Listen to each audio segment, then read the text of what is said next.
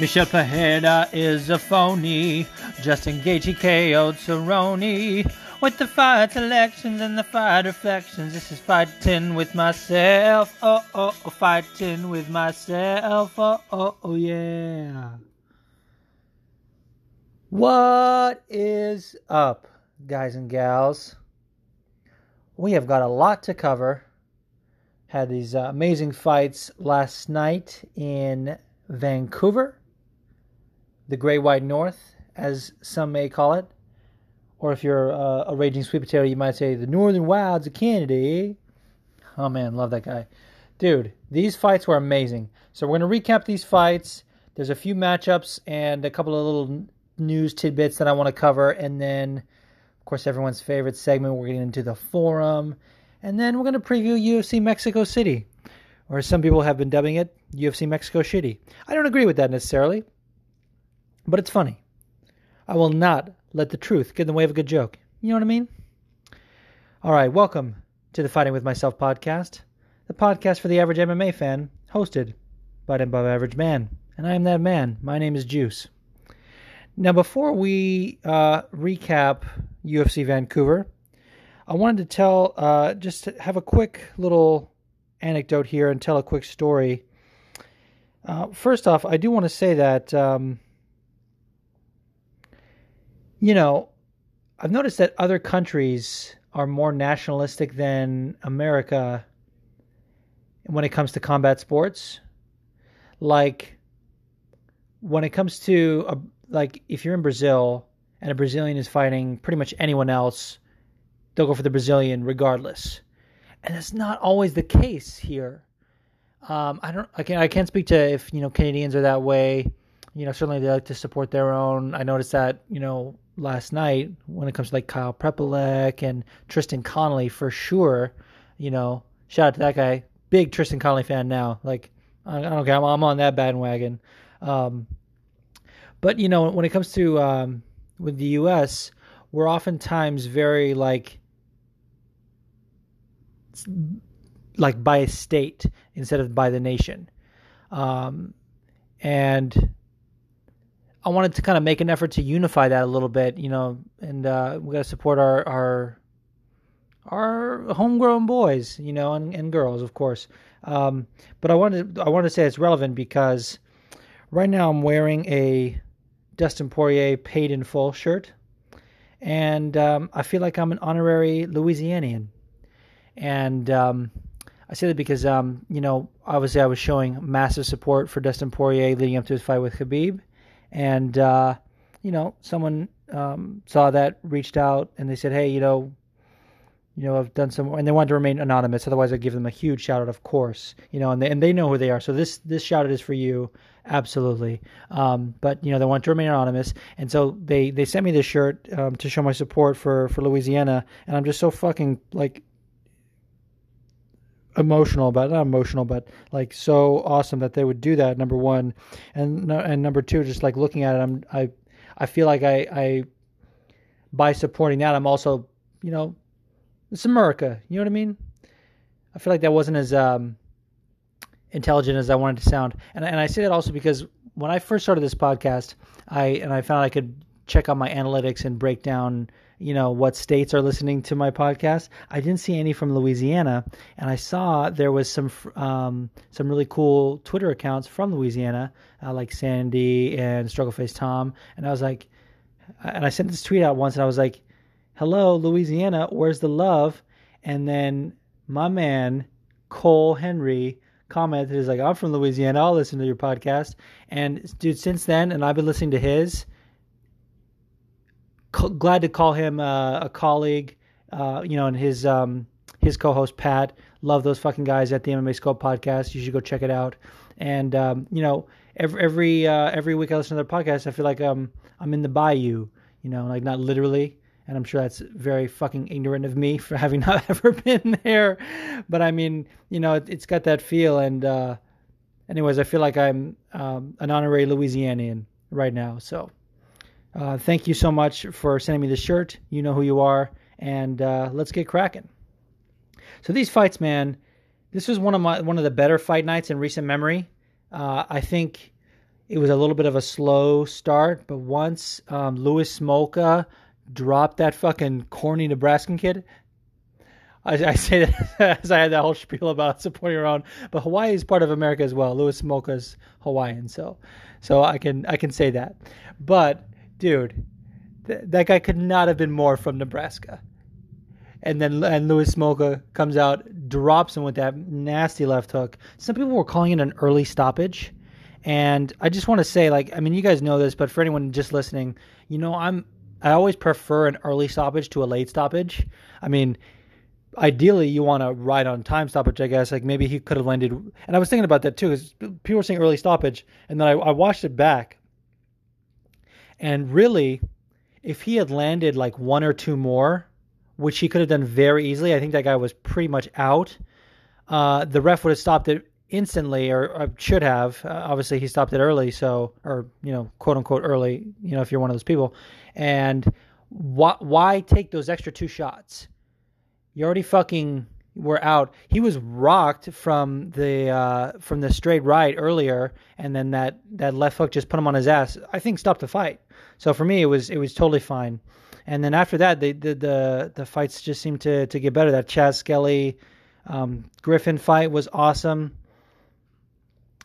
And Brad Katona, my man, and I and I've said this before in the podcast. Like when it's a close fight, I hate the word robbery. People say, "Oh, he was robbed," and there was there's a lot of talk about that. And I like, I was shocked when they read the scorecards. Like I thought that was an absolute win for Brad Katona, but there were plenty of people telling me I was wrong, and so I was like, well, I mean, and I, and I watched that one back too, and I started to think, yeah, I guess this is another one of those situations where you know, I think uh, when I think of a close fight being called a robbery, I think of like Luque Perry, um, Barboza Felder in recent memory. Um, this was like not that kind of a barn burner, but just Brad Katona just seemed like he was dominating most of that fight. It seemed like the judges were giving points for defense. Like, I don't think that's how MMA really works or should work anyway with regards to the judging. Uh, Brad Katona was um, putting on him. He was controlling the fight. He was absolutely in control of that fight. I say that, and um, there's another fight later, and I was talking about this with Phil too, uh, the MMA dude. Shout out to that guy; he's fucking awesome. Him and the Fight Geek put on an awesome podcast for us every week. It's called the Split po- Split Decision Podcast. You know that if you listen to this podcast. Um, was saying how it's interesting. Like I didn't think that call between Uriah Hall and Antonio Carlos Jr. was um, an egregious scorecard. I thought if you gave it to Uriah Hall, I thought that was pretty, you know, fine because he was piecing Antonio Carlos Jr. up. But I and then but then after him and I were talking, I was like, well, I guess if I gave it to Brad Katona earlier, I should be giving it to Shoeface as well. And and, and don't get me wrong, like I picked Shoeface, um, but I did think Uriah Hall won um, at least at least immediately after. So it just goes to show, I guess, like if you're doing hella damage like that, uh, it's going to sway the judges and you know myself included. But that was that was good to see, man. I love that um, Uriah Hall fight uh, with Antonio Carlos Jr. It was not, uh, you know, had just the right amount of grappling, and uh, Uriah Hall's you know submission defense was on point, and he was fucking up um, Antonio Carlos Jr. for sure. And when they were when he was in the corner and they were telling him not to blow his nose, I was like, oh man, his nose is fucking broke, and I hope that he ha- can speak enough English to uh, understand not to fucking blow his nose. So I was wor- I was worried for him slightly, but uh, their um, show of respect and um, just just the the the love they share with each other in in the post fight interview when he was like basically including Antonio Carlos Jr. in his interview, saying it's hard to punch your friend. Uh, this was a hard fight for me, and uh, you know, I think Uriah Hall in the win column is good for the UFC. He's an exciting fighter, regardless of if he is sometimes disappointing. Uh, but uh, got a nice win, and I was really happy for him before that, I kind of jumped ahead because I was talking about the Brad Katona decision. I wanted to sort of link those, but before that, um, old man Misha, I say old man, but he's not really that old. But um, good old Misha Cirkunov put it on Jimmy Crute. Holy God! And um, we're gonna we're gonna get to this a little bit later with um, with a, in in the forum, but um, Jimmy Crute was winning mm, like at least half of that fight going up. Like if they had ended that round, I, I wasn't sure you know who who to gave it to. That wasn't English, but that's fine. Uh, but Misha had a nice uh, sweep from from the bottom, and when they when they showed in slow mo and DC broke it down, I was like, man, he was getting fucking just he was eating big shots and just like, nope, I'm still working for this sweep, I'm still working for this sweep, and he got I want to say it was like an X guard sweep or you know, I'm very ignorant when it comes to that, so I, I shouldn't even fucking have said that. But um, that Peruvian necktie was legit, and when uh, he was covering his mouth as well, so gangster. He didn't need to do that. He was gonna tap anyway because the choke was tight, but that that's nice. That was a nice touch. And uh, and but he fucking wasted his call out. First of all, pisses me off when guys are like sort of higher up in the division, they get called out by someone either not in the rankings or farther down the rankings, they either ignore them or they turn them down. And then when the tables have turned and they're sliding down, they just say, "Oh yeah, well that guy called me out, so let's run that back." Dude, fuck you. You had your chance. Uh, he calls out Corey Anderson, who of course uh, Corey called him out, you know, prior when when Misha was ranked above him, and now Misha's like barely holding on to that top 15 spot, and Corey Anderson's I believe in the top five, and he's like, yeah, let's run it back, Corey Anderson. Bro, he's booked already, and he's booked against the guy who KO'd you in 30 seconds, who can likely win that fight as well. I mean, I don't. I'm kind of on the fence as to who who I should pick for that fight, but dude, don't call out a guy who's already booked against a guy who knocked you out. What are you insane? Jesus, that's my rant on Misha Cirkunov. And I like Misha Cirkunov, dude. Like when he submitted Nikita Krylov, uh, this is like going back, I think, a couple years ago. I was like, he's gonna fucking be a one to watch. He basically kicked Krylov out of the UFC, which is a shame, as we saw later on tonight. That was a hell of a performance. Um, but overall, um, the hand raising was cool too. Um, so some people didn't like it because it's sort of demoralizing, but Jim initiated it. Jim raised up Misha's hand. It's sort of like uh, credit to you, you beat me. You know, you, the better man won tonight, kind of thing, which was awesome. They did a little too much. It was a bit like the fifth round of uh, Yair Rodriguez and Korean Zombie. It's like we get it, dude. You hugged already like twice. Uh, just finished the fight. Uh, but uh, I loved it. And oh my god, we fucking get to the crazy fight of the night, which is and in one fight of the night, Michel Pereira versus Tristan Connolly. Now, it's supposed to be um, a poor bastard by the name of Sergey Khandozhko, um, got injured, and so they grabbed this guy, Tristan Connolly, who's apparently the number one Canadian lightweight. Someone was telling me that on Twitter. Um, and they got him on short notice to fight at 170. And Michel Pereira is a big ass dude. Um, he missed weight, but he missed weight by one pound.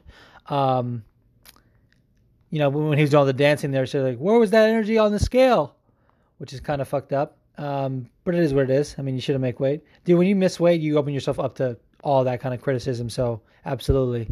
And then I think that's what made it worse too. The the the way in which he lost. Like if you're doing all that spinning shit, uh, not just spinning shit, but flippy shit, and and and you missed weight, you know, people are gonna shit all over you uh, if you lose. But so I and I tweeted I tweeted this out, and people were roasting me, rightly so, after the fact, um, because I tweeted out that um, I was like, "Here goes Michel Pereira versus a sacrificial lamb," and granted, I didn't know much about the guy, obviously, but he's coming in also on short notice against a much bigger guy. Of course, I'm gonna uh, pick Michel Pereira, but uh, he weathered that uh, first round, arguably won it. Um, you know, I thought the first one was a very close round, and then he just took over from there. Pereira gassed and it was all Connolly. But uh, wasn't going down easily. I mean, obviously, you want one decision, he didn't get finished, but I thought he, even in a loss, he still gave a pretty good account of himself. So, um, you know, I think it was G or someone tweeted out that was like, uh, you know, all the same the same people that were getting hyped for this flippy shit are going to be roasting him, even though they were riding his dick, and that's absolutely true, dude. Um, and I kind of hate when people generalize when it comes to um, when when they make statements like, "Oh, the same people saying this are now saying this," uh, it's not everyone. You know, we don't all think the fucking same here. We're not a herd of cattle, but uh, there are some truths to that. You know, beneath the surface. And uh, Tristan Connolly, I think he looks good at 170. Why why cut the extra weight? You just beat the brakes off of this guy who could maybe even fucking fight at uh, middleweight or 205. And uh, like how in the how in God's name does he make 170? So like when he missed weight, I'm like, of course he missed weight. He's 200 plus pounds. Um, but uh, yeah, when I'm wrong, I'm wrong. Um, you got a fan in me, brother. Tristan Connolly is the shit. And then the fucking weirdness uh, happened which is Todd Duffy and Jeff Hughes. Now, Todd Duffy was beating the brakes off Jeff Hughes. Not that I mean, Jeff Hughes may have rocked Todd Duffy briefly for a moment as well, and kind of, uh, you know, was it was a little bit back and forth, but Todd Duffy was for the most part controlling that fight. He was he was even getting takedowns, dude. This guy that it just comes in like kill or be killed, and you know knocks someone out in seven seconds or gets knocked out in in a fucking one round. He was showing like years of improvement. It kind of reminded me of like Nate Diaz a little bit because like when has Nate Diaz ever shot for a takedown? And he did that against Pettis, so, and uh, both were off of like a you know three year plus layoff. So that was just kind of interesting to me. But um, the eye poke happened, and there were some people saying that it looks like maybe just his thumb was like pressed into the cut above uh, Duffy's eye. It may or may not have been. Uh, either way, he said he was seeing double. And a lot of people were saying, "Oh, he wanted out of that fight." And I think there's at least one question about this in the forum. So um, I should I should sort of reserve my full thoughts. But why why do you want out of a fight you're winning?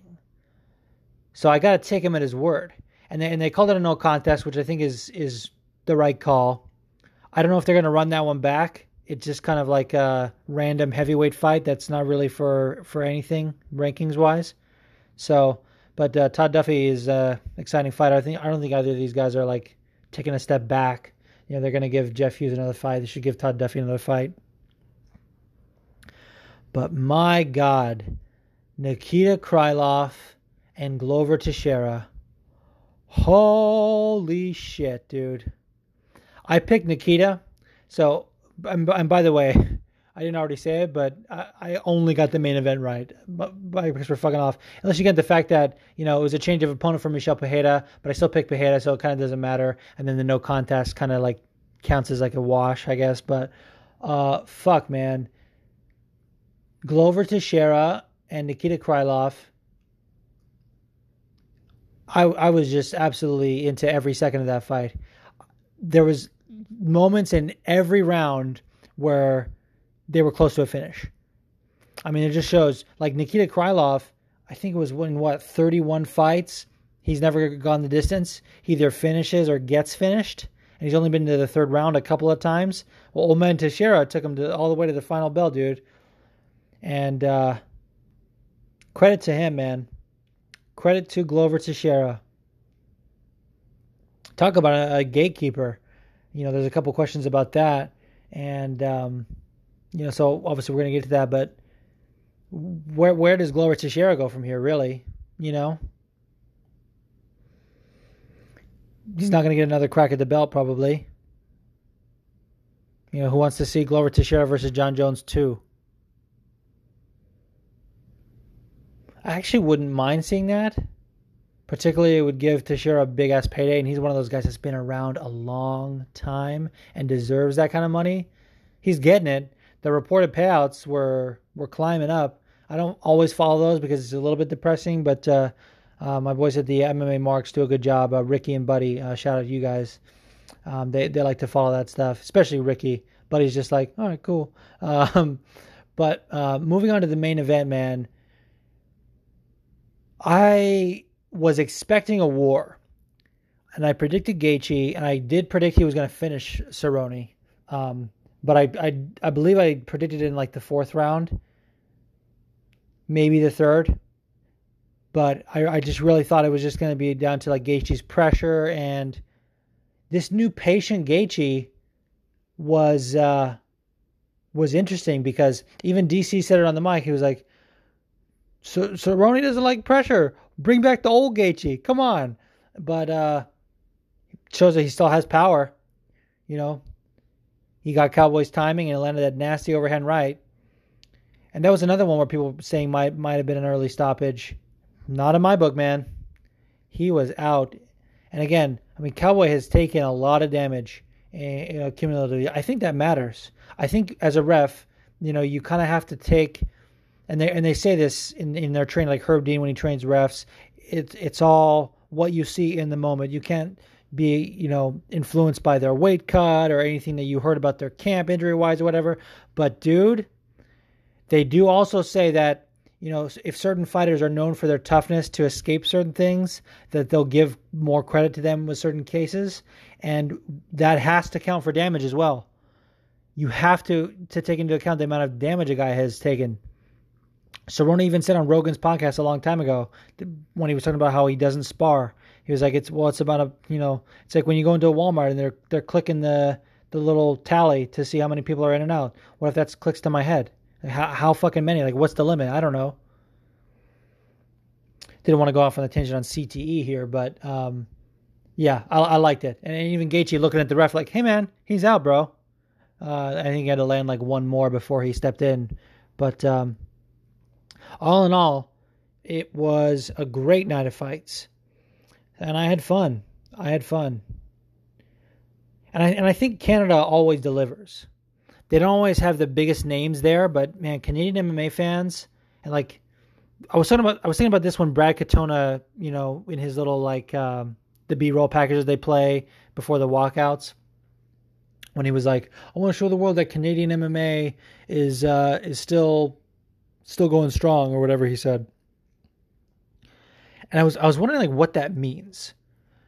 Specifically in his case because you are Canadian but you train in Dublin at Straight Blast Gym. So isn't that more of a if you win, isn't that more of a credit to your team? Is that more of a credit to Dublin MMA, or is it just the fact that you came from Canada, you're a product of Canadian MMA? Because I, I, w- I would tend to think it's the former. I think it's more a credit to SBG, but maybe it's both. Let me know what you guys think. Well, anyways, I had fun. Um, keep keep the questions coming. You guys are awesome with that. And uh, without further ado, let's take a quick break and we'll go over some current events. All right. First on tap, Nick Newell getting a multi fight deal from Bellator. You're welcome. Obviously, Scott Coker listens to the show. My influence is reaching far and wide. No, seriously, this is the right call, and they knew it. Um, I don't think there was really a doubt in anyone's mind that he wouldn't get a multi-fight deal um, as long as he won. And I, I, think they just gave him the one-fight deal to kind of test the waters, and um, he passed with flying colors. So really happy for him. And, and, Nick Newell said before the fight that he's you know loyal to anyone who supports him. So he really wanted to show his support for Bellator in that regard. And so I think it's absolutely the right call. And there's there's a lot of fun matchups for him over there. Uh, Bellator's got a pretty good lightweight division. Although I was I was thinking this when I listened to Split Decision podcast a few weeks ago, and I feel like I talk about them a lot. But uh, this is you know recapping his win, and you know they were asking who who he could beat in that uh, top tier, and I think it was Phil that said, "Well, he's not beating Michael Chandler," and I was like, "Shit, he's right." But that doesn't mean we don't go there. You know, I think more than anything, Nick wants to be treated like any other fighter. You know, with the kind of record he has and the skills that he has, he's a you know Brazilian Jiu-Jitsu black belt. He he can get those kind of matchups. You know, maybe not him, but maybe Goiti Yamauchi. You know, so let's see it anyway, I'm looking forward to to see what they'll do with him. You know, Bellator is I think just as good a promoter as the UFC in terms of you know building stars. You know, maybe even more so with the ones they want to win, giving them let's say more favorable matchups, you know. And that's that's always like something I'm torn on because you know you still got to win them, you know, and anything can happen in MMA. So there's not really any like gimme fights, but you can give someone, you know, those exist. All right, here's where it gets a little bit tragic. Zabit versus Calvin Kattar is off the table. Why can't we have nice things? Why can't this fucking Dagestan Lincoln not get injured? I need your ass to fucking rehab properly. I need you to rebook this fight for maybe the Washington, D.C. card. And that's it, dude. My hands are tied now. My hands are tied. That's all I can say.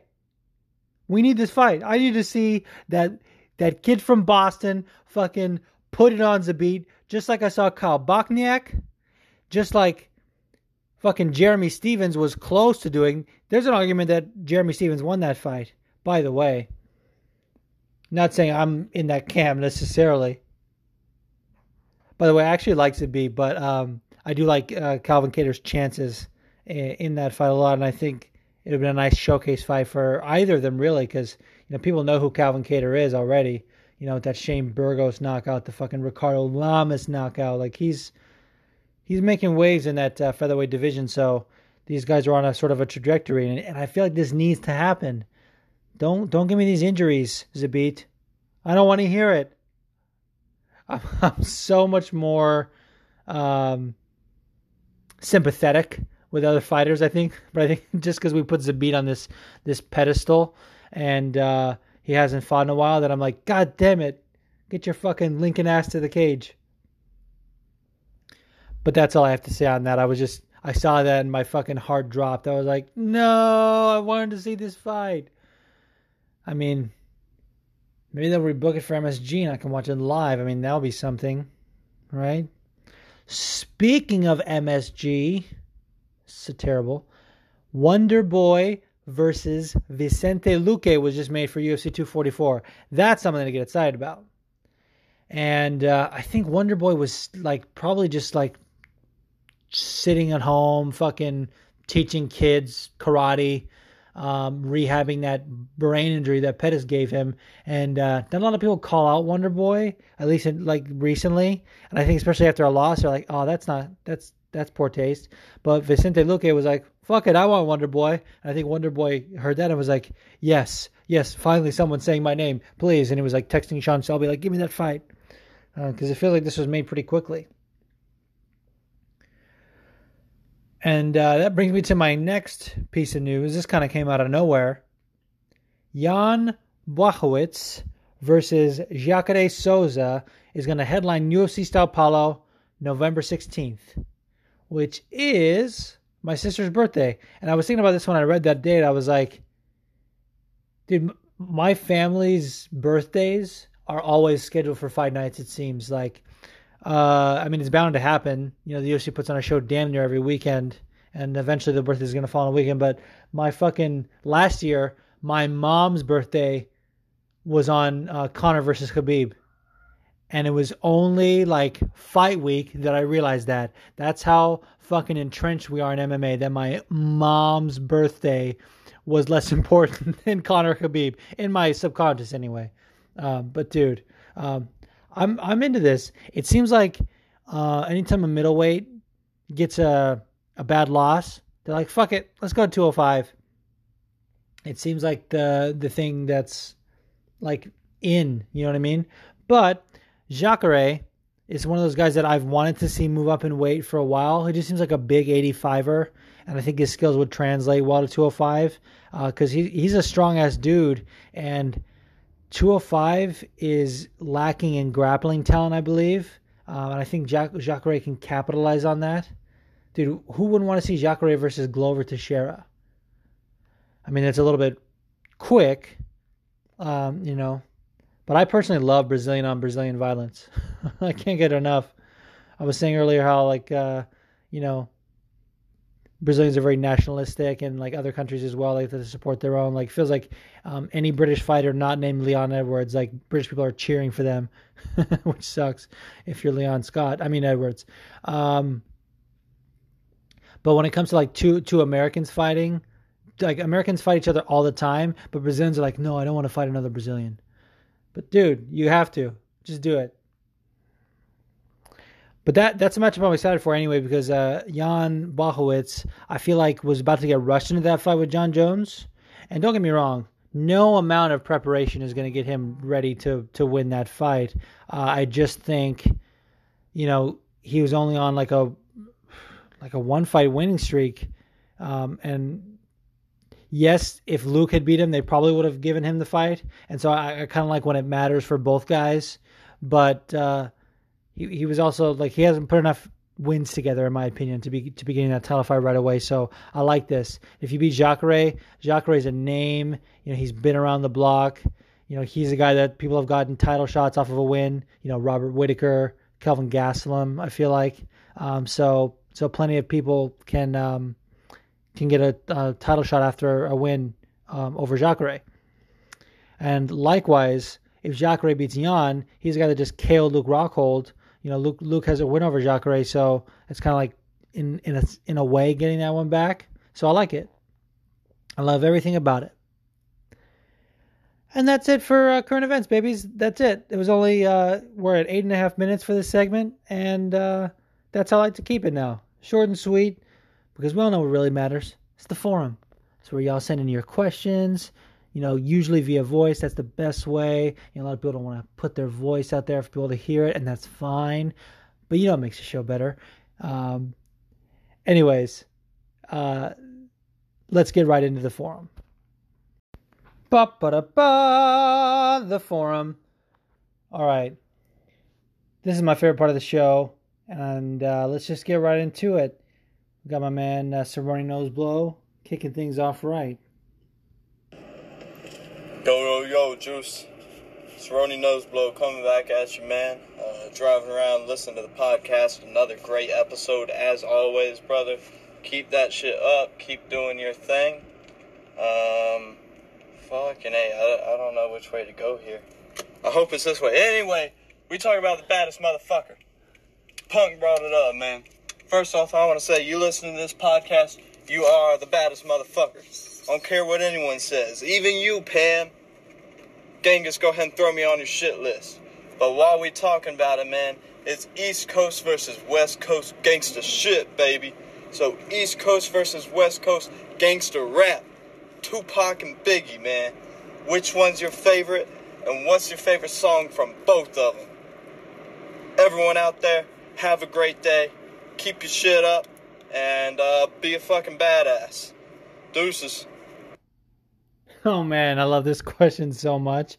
First off, he titled it "Don't Worry, I Made the Right Turn." You could tell he was fucking driving. Uh, first off, listen to this podcast while you drive. I love to keep people company, but for sure don't send a voice question while you drive. That's just dangerous. Um, however, uh, thank you for the question. And dude, I was never, and I have never been a, a person that has to choose between um you know like two artists that are feuding for some reason. I don't feel like you have to make a choose. I mean, this is more than just a feud. I mean, this is fucking heavy shit. They both died, but uh you know, especially when it comes to East Coast versus West Coast. Not yeah, not even just like two specific people, just like whole group. Like I remember uh in sitting in class one time, and I was talking about like uh, rap with this one guy, and I, I mentioned an artist I can't even remember what. He was like, "No, that's East Coast. Fuck that. We only West Coast." Because I was you know going to school in Vegas. Like, why the fuck do I have to choose?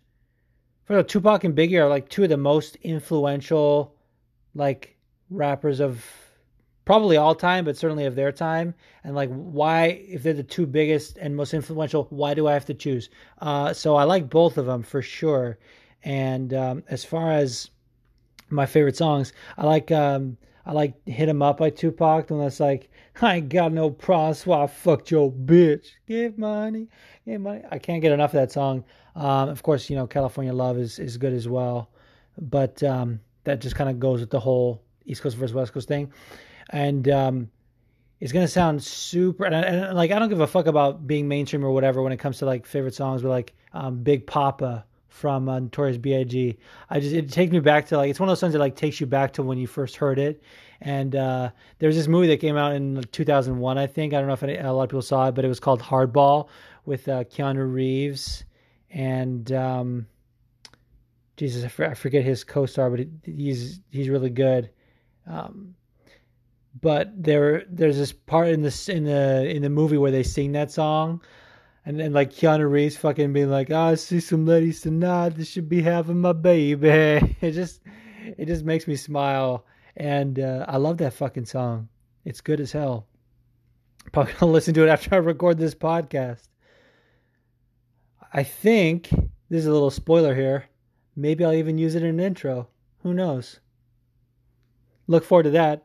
I don't even know when it'll be apropos, but you know, we out here, anyways so not even relevant. All right. Uh, this uh, gentleman is making their debut on the show. Very excited about uh, this guy calling in, and I hope he keeps it up.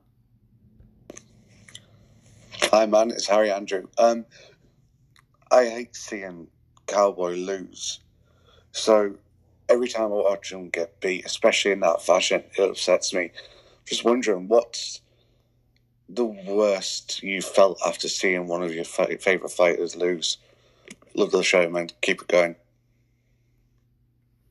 All right, this guy's fucking awesome. First of all, um, he's a fairly new follow to me. Like follow me, I feel like just a couple weeks ago, and already let's listen to the podcast. Already sending in a voice question. He fucking gets it, dude.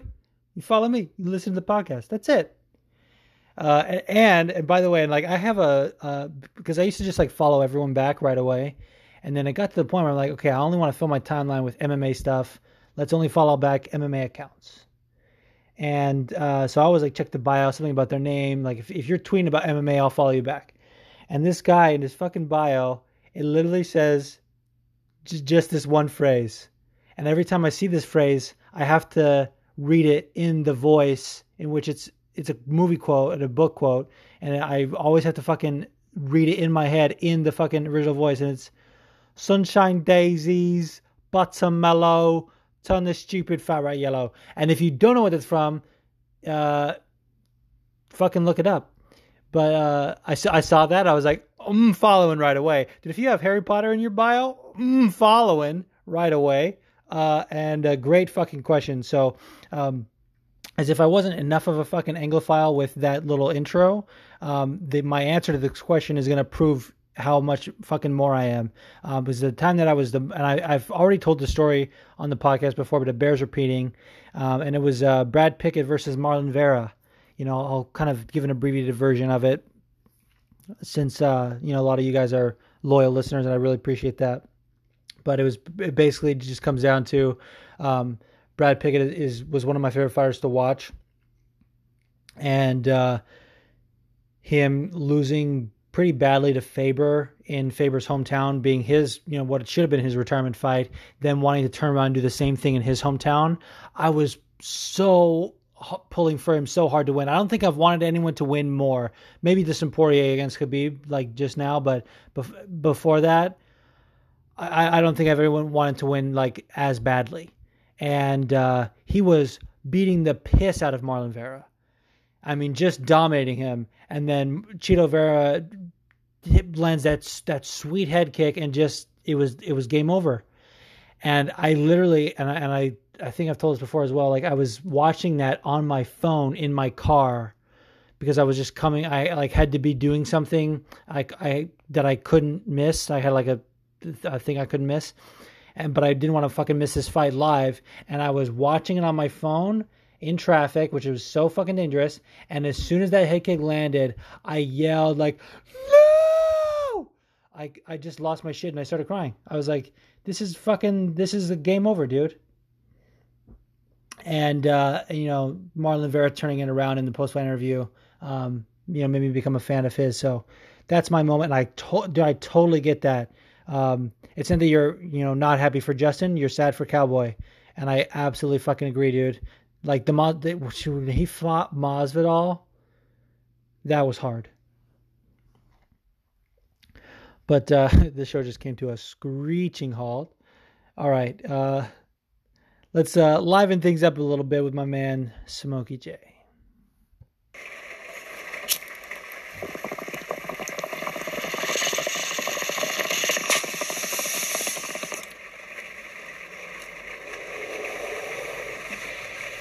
Hashtag bad drawings.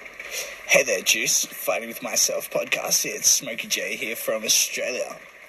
Uh, that was pretty fucking intense main event, man. Fucking Gaethje made Cowboy his bitch from early on in that fight. I didn't really see it going down like that, but he fucking finished him pretty easily. Uh, my question for you this week, though, man, is about Jimmy fucking Crute. He put on a hell of a performance, man. That was an awesome effort until Misha pulled off that fucking exotic Peruvian necktie choke.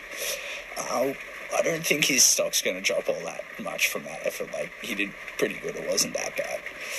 Uh, what do you think's next for Jimmy Crute, man? That's all. Bye.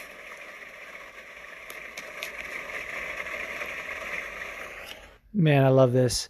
A couple things, and, and thank you for shouting out the fucking Peruvian necktie and reminding me that I forgot to say in the beginning that that is one of my favorite submissions, and I and it really comes down to well two things. Like one, there's like quite a few setups to it, like like a, like a Darce as well, so that if you actually pull it off, it means that you're just on a fucking another level than the guy. Like sometimes people can get like caught in a submission, and it's like, oh well, where did that come from? Tap. This is something that like you fucking you're just on another level than them. And the and the second reason is because the first time I saw that submission was fucking Eddie Alvarez doing it on Bully Beatdown against this fucking little meatball from Brooklyn, and I was like, oh my god, that's my favorite. That's my fucking favorite. Um, so I was happy that Misha got that submission last night. You know, at the, at the weekend. But uh, oh, and Smokey J t- saying that Gaethje made Cowboy his bitch early on reminded me of my fucking video predicting this knockout and Smokey J making his own fucking video, doing it like a voice question, doing the fucking bong rip, saying, Hey there, Juice, Fighting with Myself podcast, it's Smokey J here, saying you're wrong. Well, I'm not wrong for once in my goddamn career. Uh, that's not true. What was he even talking about? Jimmy Crute, his stock. Gotcha. Um, man, I, I agree. And it sucks because it could have been Jimmy Crute's not really coming out party. Um, in, in some ways, I think that was the Sam Alvey fight, but really his introduction to the rankings, that's the biggest thing that Misha offered him as an opponent uh, was that top 15 spot. So um, if they put Jimmy in the rankings, there's some fucking corruption. Not that they, not that he doesn't deserve it. Like uh, you know, if if anyone else you know wants to give him a shot, you know maybe 14 or 13, you know, like I could see that happening, but he might have to get one more win of a non-ranked opponent, which kind of sucks. But uh, you know, undefeated. It's his first loss. Um, I think those things uh, age like a fine wine over time. You know, I think uh, Jimmy Crute maybe going to go on to someone who uh, maybe you'll have like I don't know four or five losses on their record at the end of their career, and Misha can be like, I was I was the first one. You know, one of those kind of things. So. Uh, not at all um, unimpressed by Jimmy Crute. I'm still I'm still a Jimmy Crute fan. I think uh, Misha's just a tough son of a bitch and uh, grappled the fuck out of him. And there was one there was one cool moment in that fight that I forgot to bring up where like um, Misha was kind of turtled up and Jimmy like was trying to get his back and then somehow they slipped and just reversed. And I was like this the first round. How are they that sweaty that that was just so easy? I like couldn't even believe it. But thank you Smokey J for the question as always Love those fucking bong rips. Hashtag bad drawings. Keep it coming. Hey, yo. Fighting with myself. What it look like. It's your boy Pam. My father taught me that before he left. That deadbeat son of a bitch. Which brings me to my question. I'm looking for him. I heard he hangs around this podcast sometimes. He goes by the name Gangus. No, I'm just trying to kick his ass, you know. It ain't cool. I mean, I was just like six months old, 57 pounds, and he walked out on me. I don't think that shit's right. And you know that song, A Boy Named Sue by Johnny Cash? It's a boy named Pam. Looking for my revenge. Somewhere, Genghis is getting that uh, Samuel L. Jackson gift queued up to fucking just go ham on on Uzi. And yet also while he's listening, he's doing the fucking Dan Conner laugh. My God, I when when when you sent this in, Uzi, when when fucking Pam sent this in, uh, I played it like three times just to hear the fucking your boy Pam, your boy Pam. There's not there's not even a question in there for me to answer. Uh, which is I've kind of have a new rule of I'm wanting to just play the ones the question, but that was too damn good not to play. Um, uh, let's keep the positivity going. This is a fucking great uh, question from um, everyone's uh, Twitter dad. Juice, hey, it's your Twitter father, Jim Soon. Question for you about UFC Vancouver. Do you think Duffy was really hurt, or was he just looking for a way out? What do you think? Can't wait to hear your response in the. You're killing it on the podcast, bro. Keep it up. Love you, son. Uh, shouts out to Jim Asoon. Father, I wish I had. Man, I see. You can make a case for Todd wanting a way out. You know, in some ways, I feel like Todd Duffy can be overhyped, but uh, watching that fight back, I don't really see it because he was winning. And, um, you know, Jeff was having pretty good takedown defense. And, but there, but there was one moment where I could have sworn Todd, Todd was going to get the finish and Jeff recovered. So it wasn't like he had no pathway to success. I just, I just don't see it. I really think he was seeing double. I would love to hear him do an interview about it. I just I feel like I feel like there's more of a story there.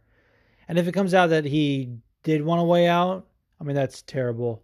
But uh you know, anyone that um that goes out there and fights like Todd Duffy does, I don't think they're the kind of person that looks for a way out. That's my personal opinion. But uh like I said, I I don't um I don't I don't hate people saying that. I just disagree with it. Love you, Jim. You're the fucking man, dude. Every time I see this guy, I feel like he's like partying with teenagers, not like literal teenagers, but like 20 year olds and just like fucking, you know, making dinner for his awesome wife and then just fucking blazing it up every day. Living his best fucking life, dude. Goals. That's what Jim is goals. Alright there, Juice. It's me from over the sea. It's your boy, Joe Blogs. And all I wanted to know was, do you think Pereira should cut out all the dancing to save his gas tank? Alright there, lad. I'll see you later. Boss. Do I think Pereira should cut out the dancing? No. It's what made him a big star. He wouldn't have got a UFC contract if it weren't for them dancing. Personally. But I do think, I, of course, I'm going to drop the fucking accent because I just can't. I do think he needs to dial it back. We're going to get, there's, there's more questions on that. We're going to dissect this fucking dancing, but uh, he just needs a better gas tank. That's it. I think maybe a move to 185 is, is uh, that, would, that would do it. I think he wants to be a 170 so bad because uh, middleweights are fucking quicker, probably. I mean, I don't know. But uh, now, it, now it feels like he's been exposed. Like there's a there's a pathway to success. I mean, he has losses on his record. Like it's not like whatever, but on the big stage, and you know, he's been on a streak as of late. So I feel like Tristan Connolly kind of set the blueprint of like how to fucking counter his flips and shit. You know. But good question. We're gonna get into more of this, I promise. What's up, Juice? It's your boy. I say dude a lot. Taking a break Um, I'm outside painting house today on a Sunday, getting ready to watch my sports ball. Um, yeah, I just want to say a word about sportsmanship. These last two weeks, we had Khabib and Dustin, now uh, Justin and Cowboy, and you know the level of like post-fight uh, sportsmanship has been awesome. You know, it's been lacking in the sport. There used to be, you know, it feels like a lot more respect, and I don't know. I'm pretty pleased to see it. Um, it's pretty nice. But um, what's next? Probably already discussed it, but what's next for Gaethje? Um, what's up, DM crew? Hope everybody has a good Sunday. Go Lions! Yeah, man. Uh, I loved the sportsmanship from these last two main events. I mean, Gaethje saying literally like in the post interview, like I don't want to hurt my friend. Uh, that was that was tough. Uriah Hall, the same thing. That was fucking awesome. Especially both of them, they brought um, their opponent into the interview. And uh, you know, even in the, I was watching the post show on ESPN. They sh- they were just as they were talking, they were showing clips of Gaethje and and Cerrone like having a beer backstage. We need fucking more of that. And um, I hate when I when when people fight like they're friends, where they're just like high fiving and fucking whatever during the whole thing. But dude, afterward, we need more of that. You know, you don't have to have legit like bad blood or whatever to to make a fight interesting. You can make a fight interesting with fucking skill. I don't know. And yeah, um, we've seen a lot of that lately. I think I think it's been a trend. I I think a, you know, MMA is getting a more mainstream audience. They realize that people that watch sports ball like that kind of shit, and B, uh, it's just pe- people are not wanting more of the same. You know, more like there's too many fucking. You know, there was a lot of fucking McGregor clones in the past like two years, just trying to do that same, you know, gimmick, and um, you know, it feels like we're in like the call out era where you have to call call someone out on the mic. But sometimes fucking sportsmanship goes a long way. And as far as what's next for Gaethje, uh, I think he said it himself. And if you if you listen closely, he did call for the winner of Tony Khabib, but the way he fucking shat on Conor, if Conor wants to come back, there's only two fights that I, I think would make sense for him. Is the Poirier rematch and the fucking Gaethje fight. That's it. And he was already booked uh, against Gaethje. Apparently, but they just never announced it. It was it was like they're waiting to drop the bomb, and then Conor broke his hand. That's the story that's come out apparently. Um, but uh, the things that Gaethje has said about him in the media, like, oh, you're you're supposed to be a role model to your kids, and you're out there fucking, you know, beating up people in bars. Like you're a fucking piece of shit. And Gaethje even like says like, no, I'm not trying to call him out. I'm trying to tell him he's a piece of shit. You know, don't tell me that's not strategic. I mean, that's absolutely how he feels. Like Justin Gaethje is the kind of guy that just says how he feels. But um, the way he did it in the post fight interview makes me think it's very fucking calculated, and I'm here for it, dude. Um, I mean, I'm I'm in the camp that like I'm very much on the fence about you know Conor coming back. I think like he's if he he's gonna say he's retired and he's gonna be doing all that bullshit, he needs to fucking stay retired.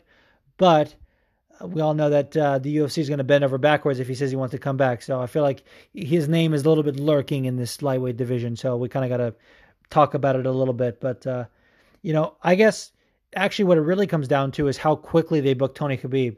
Because if they book that for the end of this year, uh, Justin Gaethje could wait. But if they don't, and it ends up being like in January or February, bro, you got to take another fight. You got to get on that undercard. You got to get you got to get the co-main slot, and you got to fucking set yourself up for a nice win. You know they got they got to be putting fucking Gaethje and uh, hell, I'll take Gaethje Felder as the co-main for for Tony Khabib. Absolutely, I'll take that fight all day. All right, I love this this uh, next question as well. This is from one of my heroes, um, Anthony Hernandez. You're going to hear from him. Take it away. This is Anthony Season Salt Hernandez sending in a question for the FYM podcast. Do you think the carefree striking abilities of Justin Gaethje would be the solution to Khabib's unrelenting pressure? Oh man, uh, this guy is such a such a great uh, person in general, but also just to follow and to uh, interact with. Um, I've talked about him on the podcast for You know, being very open about his uh, cancer treatment um, is what um, encouraged me to share it with you guys on the podcast, and uh, it's it's been going well. I've got a lot of positive feedback from that, and just seeing him, you know, go go through that is uh, nothing short of inspirational. And like I said, you're you're a hero to me. So, uh, and I look. By the way, I love he said F, FYM, which is like FWM mixed with BYM. Could have been a Freudian slip, but I'll take it. Uh, by the way, great dialect. Absolutely, that was um, that was on point. And I don't see. I don't think it's Gaethje's carefree striking necessarily, but I do think he possesses some level of skills that would make an interesting fight for Khabib. And it sucks that we're not talking about it because Khabib has been saying like, "Oh, I want to retire 30." No, it's you know Tony and GSP and that's it. But dude, let's stop fucking talking about the GSP fight. That shit is never gonna happen. Uh, Georges St. Pierre is gonna stay retired. Um, so stop honey dicking us with that. Just stop. And um, to be honest with you, that fight has a lot of question marks because I think old Gaethje, you know, crazy Gaethje, would make interesting. And but patient Gaethje, I'm not so sure about. But Gaethje did say this in, in an interview. Uh, you know, I, I, feel like he said it a few times how you know he's been wrestling since he was five years old. So if Khabib wants to turn to a wrestling match, he feels like he's like I can I can handle that, and uh, I, I don't give a fuck about getting taken down. And that's kind of what makes Gaethje striking effective and Khabib striking effective is because they both don't care about getting taken down. So that to me, like, I don't know, it, it just it just does something. And Like like Gaethje's leg kicks uh, are like a big weapon, and a lot of people don't like to throw leg kicks against wrestlers because they can get caught. But Gaethje doesn't give a fuck, dude. He'll he'll scramble, he'll get out of there, he'll defend the takedown. I think Gaethje and Khabib would be an excellent matchup if, and this is a big if, Khabib can get past Tony. But I'll take Gaethje and Tony as well. Fuck yeah. Are you kidding me? I'll take that right now. I mean, not right now, because let's be fair, Tony's next, or we're gonna fucking riot. Okay, we already know that, but um, yeah, any of that fucking lightweight top five, all those matchups are fire. We're gonna get to that in a, in a little bit with another question, but god damn it, getting so excited thinking about these lightweight matchups.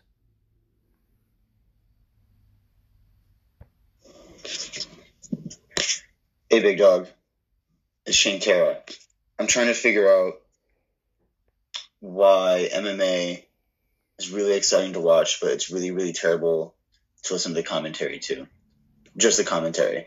Like, I listened to the Tyson Fury Otto Wallin boxing match last night, and the commentators were actually pretty good about like explaining what was happening. Granted, boxing is just footwork, and dude's trying to punch like a quarter of a of a person because they pull their fucking shorts up so so high. But um, when I just try and listen to MMA fights, it's real it's real boring, and I can never really figure out what's going on. Do you think that's because MMA is still new and they're trying to figure out the best way to commentate things, or do you think it's because there's too much going on in the fight to keep up with most of the time? Even sometimes with heavyweight fights, like you can you can Man, I, I feel like he got cut off. Unfortunately, the um, anchor voice messages are um, only a minute in length, uh, or they're only allowed to be. So, um, Shane, message me. I'll let you know how you can uh, send in a longer one. We can make that happen because I feel like you had something to say and you probably didn't know you got cut off. But because uh, the, the title of this question is just how good is Mauro Ranallo, and dude Mauro Ranallo does not get talked about enough as being like the best MMA commentator, in my opinion, um, at least on the short list for top three. Uh, especially like strength of schedule, like him doing uh, like NXT and on like the the the work he does with WWE and fucking Glory Kickboxing and uh, uh, other things, going back to Bellator and just kind of keeping those all in rotation. Showtime Boxing as well. Like no one fucking works harder than Mauro Ranallo. And um, you know me, shameless plugs uh, are aplenty. And uh, I did an episode on Mauro Ranallo on my other podcast, Mixed Martial Opinions. And uh, some of you have listened to this episode because I did recommend it um, to hear more about my story. But uh, my you know friend Andrew, we're trying to convince him to like MMA, and we talk about different uh, aspects of MMA. In that episode, we broke down the uh, bipolar rock and roller documentary, and that was all about you know Mauro Ranallo's struggle with uh, being bipolar and his mental health, and uh, we, use that as a segue to talk about my own battle with depression and um, what I'm going what I was going through with uh, with cancer. So um, if you're at all interested in that, um, you should at least listen to the fucking Mauro Ranallo part. I mean, that is is worthwhile in my opinion. The you know mixed martial opinions. I believe it's episode 25. You know, it'll say Dodson versus you know bipolar rock and roller. But um, to answer your question about the commentary, it's weird because I, I think he's saying like if you were to just listen to commentary as like, as if it was like a radio, you know, um, personally, I, I, I would agree, but at the same time, if we're talking about watching fights with or without commentary, regardless of the level of commentary, I, I always prefer with commentary when I'm watching it live. Uh, it just feels weird. And and if they're saying like stupid shit or if they're on a tangent, I'll lower the volume maybe. But th- but if if it's on like if I'm at a bar, right, and they, and they have like other fucking sports on, which is uh, first of all uh, a crime. Um, second of all, the other when other sound takes place, I'm like, no, no, no, no, no, no, no, no. But but it means I'm watching fights basically on mute, and I feel like I'm just like screaming at the TV, like I want to hear something. Uh, which actually like I kind of sometimes prefer like the Ultimate Fighter when you can hear the fucking teams cheering each other on and the fucking sounds of the kicks landing. I mean, that that is is great. I mean, if all of the fights were like that with absolutely no commentary, that would be boring. But you know, there's something to that. It's got very much like a like a like a movie feel where you can feel like the corners yelling like "Give him everything." By the way, how annoying was it when they when they showed Gilbert Burns in the fucking corner of uh, Chas Skelly and he's like, "Let's get that bonus. Let's get that bonus." I think someone tweeted out like, "Dude, we must get a big percentage because yeah, for the last minute he just kept saying, "Let's get that bonus." dude, stop it. Um, but yeah, um, we need better quality commentators. Basically, uh, I agree with you. And and it is, you know, I think the complexity of of MMA is is is what makes it more challenging. Oftentimes, you know, boxing commentators boxing's just been around longer, so they know the different intricacies of that sport, and uh, they followed the guys' careers longer. MMA's got a lot of people that are new. The sport is new. You know, you really, really need someone like Bisping. You know, I think Bisping is a great commentator, and he understands jujitsu, even though he never really used it in his fights. You know, the him talking through the grappling sequences is is great, and that that's the the biggest thing where where uh, commentators fail at. I feel all right, this is someone making their fucking debut to the podcast. So excited for this guy. Um, take it away, Tev. Yo, it's your boy Tev Talks MMA. You already know what up. Um, Fighting with Myself podcast was good with y'all. Hope everything good. Um, figure I'd submit a voice message real quick. Um, so Cowboy versus Gaethje just happened. Um, I'm trying to like pack a bowl as I do this. If I'm so if I'm slowing my speech down, that's why. But uh, so yeah, Cowboy versus Gaethje just happened. Fucking Cowboy got his porn stash punched off his face into the sixth row.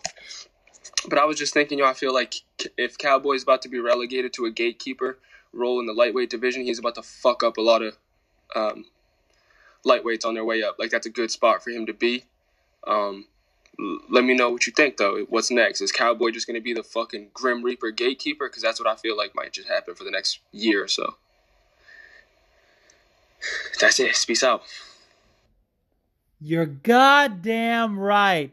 Dude, first of all, if you don't follow this guy, it's at Tev Talks MMA. Uh, great follow, in my opinion. Always positive. I mean, talks a little shit, but like it's in the right way. Like him and there's like a few other accounts who know how to just talk the right amount of shit. Where like I feel like if I do it, I feel like people just fucking come after me. But uh, he just talks the right amount of shit, and maybe it's just you know shit we agree with. But dude, um, every time I see something I agree, I, like whenever when I agree with this guy, I agree like so hard. I'm like, yes, dude. Like just now, like absolutely. And it's one of those things where the fight game, you know, what it comes down to is the old generation has to get pushed out by young up and comers. It's a the easiest way to make a name on a up and coming fighter. You know, to to build their stock and um, get their name out there is to put them against a veteran, and it's also a good way to. You know, a lot of fighters have to get forced out. Unfortunately, it kind of sucks. You know, and we we're already about to see that with Cowboy because um, you feel like a guy like this, he was so close to getting a title shot. I mean, even though he's already had one, you know, against RDA, if he had beat Tony Ferguson, he would be next in line. You know, we were talking about, you know, I mean, I, I don't think we'd be saying Khabib versus Cowboy or we riot, but we definitely would be wanting to see him next. Like if he beats Tony, if he, if he would have beat Tony, like oh my god. But uh, like a win over Gaethje would have put him at least in the conversation, and now it's sort of like you've punched your last ticket when it comes to getting a title shot. So where do you go? You got to kind of fucking keep the up and comers at bay or whatever. But uh, to your point, I feel like he's going to murk those fools. You know, he's going to be like Grim Reaper gatekeeper. You're absolutely right. I mean, Cowboys the kind of got to fucking go on a nine fight win streak at lightweight and then lose one, go on a four or five win streak at welterweight. Like, I feel like he gets motivated off of losses. And um, we are, we saw it already with the fucking Hernandez fight. He beat the brakes off that little kid, and uh, I think I think anyone else coming up, as long as he takes some time, because he had these fucking back to back fights where Cowboy just doesn't. He's his own worst enemy in this regard. Like he had that five rounder with Iaquinta. Uh, oh, and then four weeks later, uh, I'm gonna fight Tony Ferguson, dude. Uh, if you haven't already, you should listen to Chael Sonnen's interview with Al Iaquinta he was saying like Al Al was watching that fight at home, being like, "I'm still banged up. How is he not banged up? And you're going to fight Tony Ferguson? Are you kidding me? Like, of course. And so, so to have that, have the fucking your eyes swell up from a from a botched nose blow, and then be like, "Yeah, I'll fight Justin Gaethje in a couple of months as well, dude." Take the rest of the year off. Spend some time with your hot ass wife and your son, uh, who is, by the way, pound for pound, one of the cutest babies in MMA. Um, and those those dudes that were dressing up as cowboy with the fucking baby Bjorn of Danger and the fucking headphones, so cringe. So cringe. Put a cowboy hat on and just show your sport that way. Don't fucking put the baby Bjorn as well. They're just trying to get some TV time, man. I can't even talk about it without laughing. It was so cringe. Um, I'm sorry if any of those guys listen to this podcast, but uh, man. Ugh. Anyways, take some time. Take a like fucking six months off, rest your brain, and then come back and uh, I don't know, murk Gregor Gillespie or something, or fucking destroy Kevin Lee. I think I think Cowboy would destroy Kevin Lee. I guess that's all I have to say. But but great question, man. Shout out your boy Tev Talks MMA. Love that guy. All right, this is the last uh, voice question on tap. Hey there, Juice. It's the Raging Sweet Potato, all the way from the northern wilds of Canada. eh? Sorry I wasn't able to get my question in last week. Hurricane Donair rolled through here and made quite the mess of things. So if that inconvenienced anyone in any way, I'm real sorry about that. Anywho, I got a question for you if you don't mind me asking. Uh, last night at UFC Vancouver, we saw Tristan Connolly make his UFC debut on five days' notice against Michel Pereira, 15 pounds above his usual weight class. Now, I know there's lots of people out there who enjoy watching flashy moves from guys like Pereira and MVP, but myself and others frankly find it ridiculous. I mean, seriously, the guy looked like a Ringling Brothers reject last night with his ineffective flailing. Connolly said he was the David to Pereira's Goliath, and he proved it by beating him with pressure and good fundamentals. So, my question is this Are flashy, fun to watch, yet ineffective moves the physical equivalent to trash talk? And which is worse when it comes to back to bite you in the ass? Flashy, pointless moves or trash talk? Well, gotta run. My poutine's ready. Poutine. Dude. This is a great question. And I, I told G we were going to cover this on the podcast because I saw G talking about this.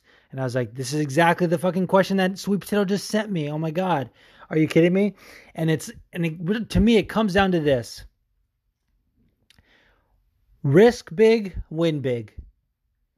Flashy stuff like that are the kind of things that, you know, when you win with it, like himself, Johnny Walker, you look like a superstar. You know, MVP was on top of the world for a while. But when you lose, people will fucking drag you through the mud. And you're right, he did sort of look like a Ringling Brothers reject. But if that shit had worked, which it has for for a majority of his career, including his last fight, you know, against was that Danny Roberts or whoever that was, dude, it's awesome. And I would rather I would rather see ineffective flashy shit than ineffective trash talk. Like don't get me wrong, I love I love some good trash talk when you can back it up. Um, but like, like if a guy has some horrible trash talk and then gets their fucking brains beat in, it's so bad. When a guy has some some flashy moves that uh, don't pay off for him, just kind of laugh. I feel like I don't know. It's hard to answer like which is more satisfying. Sweet Potato always asks the questions where I'm like, well, this, but then also this, and then I can see this way, but also this way. I'm like so on the fence right now, but uh, I love, I love the comparison. He's absolutely right. It is the physical equivalent to trash talk, the like ineffective, flashy shit. Um, I think we could see, uh, hopefully, we see a more calculated Michel Pereira in his in his next few fights. For sure, work on your gas tank, like absolutely that. Work on the weight cut.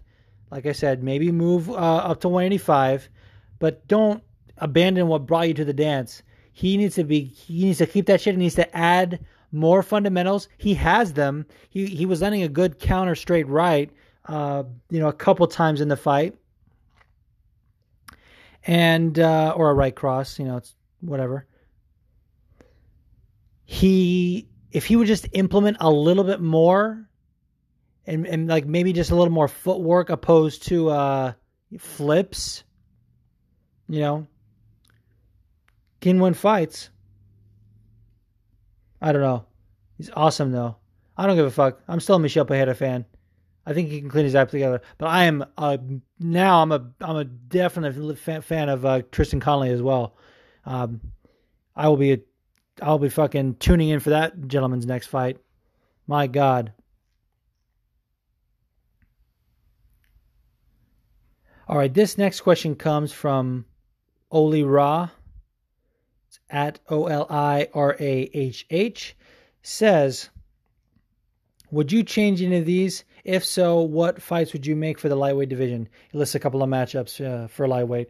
says Khabib versus Tony, Gaethje versus winner of that fight, Poirier versus Felder, Gregor versus Lee, Makhachev versus Hernandez. Uh, I like that. Um, the only thing I would change, and I, and I, I would like Poirier Felder, but I think I like Gaethje Felder more. And uh, like I said, it all comes down to how quickly they book that that uh, title fight with Tony and Khabib. Especially if they, for some reason, if they decide that someone else jumps the line, a we riot. B, you know, Tony shouldn't have to wait, but Gaethje would be waiting, and he doesn't. I feel like deserve to wait. Like he hasn't earned the right to to wait. He might get passed up, so he got to have another fight to to keep himself relevant. So I would love, like in a perfect fucking world, I would have Tony Khabib uh, at the top of the bill, and Gaethje versus Felder as the co-main, and then you can either you know Poirier Conor or Poirier versus really any of the up and coming lightweights as well. Dude, Poirier Barboza is not a bad fight either. Think about that one, dude. And uh, I do want to see Gregor Gillespie versus Kevin Lee, although I don't think I don't see. I don't know if Kevin Lee should go back to 155. You know, he just lost one fight at 170. You know, give yourselves a little more time. But um, I think he just has a hard time fighting fights sometimes. So when Gregor Gillespie called him out, I think he was like, "Fuck it, I'll go back down." Um, and Islam Makhachev, I, I just don't know what to do with Islam Makhachev. But um, if you want to put him against Alex Hernandez, that's fine by me because I don't give a shit about Alex Hernandez. But uh, great question. Keep them coming. All right, this was sent from my main man, Cyrus King. Definitely follow that guy. I mean, what are you doing not following Cyrus King? He will follow you back. He also will not uh, troll you like some of these other fucking accounts, dude. Dude, this fucking cuck. And uh, by the way, I apologize to Shane Terra for he always hates when I use that word, and uh, I apologize. But dude, this fucking guy was trolling me. I, first, I muted him. Then he tagged someone else in my post to fucking roast me as well. I was like, I don't want to. I don't want you fucking seeing my post anymore. So I blocked his ass. Cyrus DM me. Was like, hey, what was that guy? I was like, oh yeah, I blocked that bitch. And he was like, oh, I'll block him too. That's it, dude. That's it. Real recognize real. What else can I say? All right, back to the fucking question. Cyrus says, if Justin Gaethje beats Khabib after Khabib beats Tony, how big a star do you think Justin is? Dude, so disrespectful to Tony Ferguson. I think Tony has a good chance of winning that fight. Again, for me, it's like it's like 51-49, but that that one percent is enough for me to for me to pick Tony. And uh, either way, I think we still got to see that fight play out before we talk about Justin. But but yeah, honestly, if he if Justin Gaethje beats either of those dudes, he he would be a massive star. He's already a, a, a pretty big star. I th- I think Justin could headline a pay per view against the right fight you know, probably would have to be a title fight. Um, but you know, even you know, with so many fucking titles now and so many cards, they're uh, they're having title fights headline fight nights now. So I, I don't think you know if Justin were to get the title or to fight for the title, I don't think it would be a, on a fight night. It would have to be on a pay per view. So that is a testament to you know his star power. So absolutely, but uh, put some respect on Tony Ferguson's name, Cyrus. Just kidding. Love you, brother. All right. Uh, this is from Fight for Your Right. He says, What do you think? And it's at, his handle is at fight number four, Y O U R R I T E. Says, What do you think of Cerrone's comments he made after the fight, saying, I'm going to get the belt, it's going to happen? Was last night's loss a nail in the coffin for Cowboys' chances to ever hold a title? I mean, it probably was. You know, Cowboys at the point of his career when he's got a lot more yesterdays than tomorrows in terms of fights. Uh, there, you know, I don't know how many more years he has left of him. I'm not saying he should retire, by no means. Um, but him saying in the back that he's still, you know, he's got to go back to the drawing board and and this and that and and see what's next, and then he wants to, you know, he's going to call Dana, probably bugging for a fight in a few days. Uh, I do, but I do, I do think unless something crazy happens and he's fighting for a vacant title, I don't think Cowboys get another title shot, which kind of sucks. But uh, he's been around long. He's he's set a fucking ton of records. He did get a chance to fight for a title once, so he's at least check check that off the the list. And uh, I think what Tev said, I think he's going to become this fucking Grim Reaper gatekeeper for the next year or so, and uh, and that's it. Which is absolutely nothing to hang your head about. I mean, he's had an incredible career. He can end it right now. Um, and and I, I just I don't want to see him fucking be one of these BJ Penn guys that's just holding on for too long. And I, I want to see Cowboy know when to walk away. I'd love to see him get a nice win, maybe maybe in front of his hometown crowd, like in Denver somewhere, um, or maybe they do a card in New Mexico, which they don't do very often, and he gets to headline that and maybe go out on a, on a win. That would be just fucking picture perfect for me. Uh, uh, you know, and that should happen within the next like year or so. I, I would say for Cowboy, like year or two max. And I just want to quickly shout out. Uh, someone replied to this. They said uh, it was uh, LT at LT Speaks says Andrew Yang's coolest black friend. That if you don't follow this guy, you're missing out. Great fucking tweets. Um, always supportive. Uh, he fucking I, I, can remember exactly when he first started listening to my show. It was the the Roxanne Modafferi episode, episode uh, sixteen, and he was like saying, you know, I'm gonna start supporting supporting these people, uh, you know, that put out their uh, shit on on on podcast, and I want to start with FWM Pod. I was so fucking thrilled. Uh, to hear his his positive responses, and he's been like my personal hype man, you know, saying, you know, I feel like he's always promoting the podcast, and I love it. I love when you guys do that shit. Um, it, it, it really makes me happy. So, so thank you. All right, Shane Terra, uh, you heard him on the the voice question, but he sent another one as well in the forum. Says, do you think Jimmy Crute is going to keep getting a push from the UFC, or are they going to forget about him? Not asking what's next because that shit is lame. Hashtag AskWFM. I don't disagree, but I, I like your train of thought as far as like the people say what's next. That that is a little bit too overused, but uh, I don't think, and I, I, already kind of alluded to this as well. Um, I don't think they're gonna they're gonna forget about him, especially his, his division, dude, is kind of shallow. Um, they need names, um, and they need contenders for for Jon Jones. So I absolutely think um, he's not going away. I mean, not just in terms of like I don't think. Obviously, no one's saying he's going to get cut just for one loss, but I'm saying, you know, in terms of getting the push, maybe they take it easy for one or two fights, but um, I don't think um, the uh, momentum is completely lost there. I think he's still going to get a push. So, uh, short, I guess short answer, but yeah, I think he's going to get a push basically. Oh man, the timing of this is terrible because I just apologized to Shane for using the word cuck, and this next question has cuck in it, so sorry about it. Uh, but this is from Uzi for Prez hashtag fuck Pam, says uh, on a scale of 1 to 10, 10 being Rockhold, rank Brian Ortega's level of cuck. Because this Mexico City, or shall I say Mexico shitty card, is looking shit, and he was supposed to be on it. Dude, I don't like to call fighters scared. They fight in a cage for a living. Uh, they do things that I can only dream of. But where do we draw the line? Like at one point, can we say, like Brian Ortega, why are you turning down the Korean Zombie card? You scared? And again, I don't like to use that word, but what the fuck, man? Now I'm sounding like on the canvas. What the fuck, man? You were supposed to be on this card, dude. Now we now we have Yair Rodriguez fighting Jeremy Stephens. Get it together, Brian Ortega.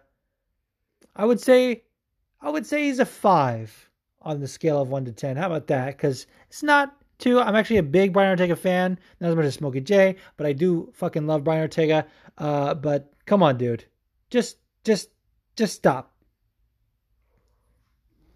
All right, this next guy is awesome as well. He's uh, Matai Stevenson. That's M A T A I Stevenson with a P H and he says, Tell me how Hall got controlled for 10 minutes and still won. How? How, Sway? All right, I feel like I talked about this in my recap, but I I feel like the judges were on another level in terms of like there was not a lot of respect for grappling in, in these in these judges' decisions the other night.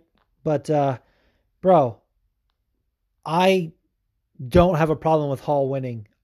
I kind of thought he fucked Shoeface up. You know, when you're doing that amount of damage, and I feel like he was he was close to finishing the fight at certain points. So I got no problem with it. And again, I really think pride rules should uh, should be in effect with judging. You know, the the the ten point must round by round really really fucks with me sometimes. It really does. And he says, Who in your mind has a better chance of beating Khabib, Tony or Justin, and why? And I guess short answer, Tony. But uh, I give Justin a pretty solid chance as well. I mean, at this point, with a with the champion as dominant as Khabib, all we're doing is really making a case of of why people can, uh, you know, moments they could have success. You know, really I feel like with most other title fights, you're breaking it down as a regular fight, saying, well, this person wins this part, this person wins that part. What can they do here? You know, if it if it's a three round fight versus a five round, like the, there's so many like other variables. With with with when it comes to Khabib, it's like who can stop the takedown. You know what I mean? Like who can implement their game plan and not allow Khabib to implement his? Because we know what's the plan. It's father's plan, as Javier Mendez likes to say. Um, but I really feel like Tony's active guard, um, his willingness to to throw up submissions off his back, and uh, the fucking elbows that never stop coming are going to be a real problem for Khabib. And his uh, success in the front headlock position, particularly the D'Arce choke as well. Um, that's just something that I just I can't get out of my head. Um, and then Justin Gaethje, I feel like I, I talked about this earlier, but the fact that he can avoid the wrestling could maybe give uh, Khabib some problems, but I don't for sure know that. It's just like Justin was a you know Division One college wrestler, and he said he's been wrestling since he was five, so he just doesn't see like if he wants to make it a wrestling match. I feel like he can try and negate that at least for for two rounds, which could be enough to land one of those fucking nasty overhands. So who knows?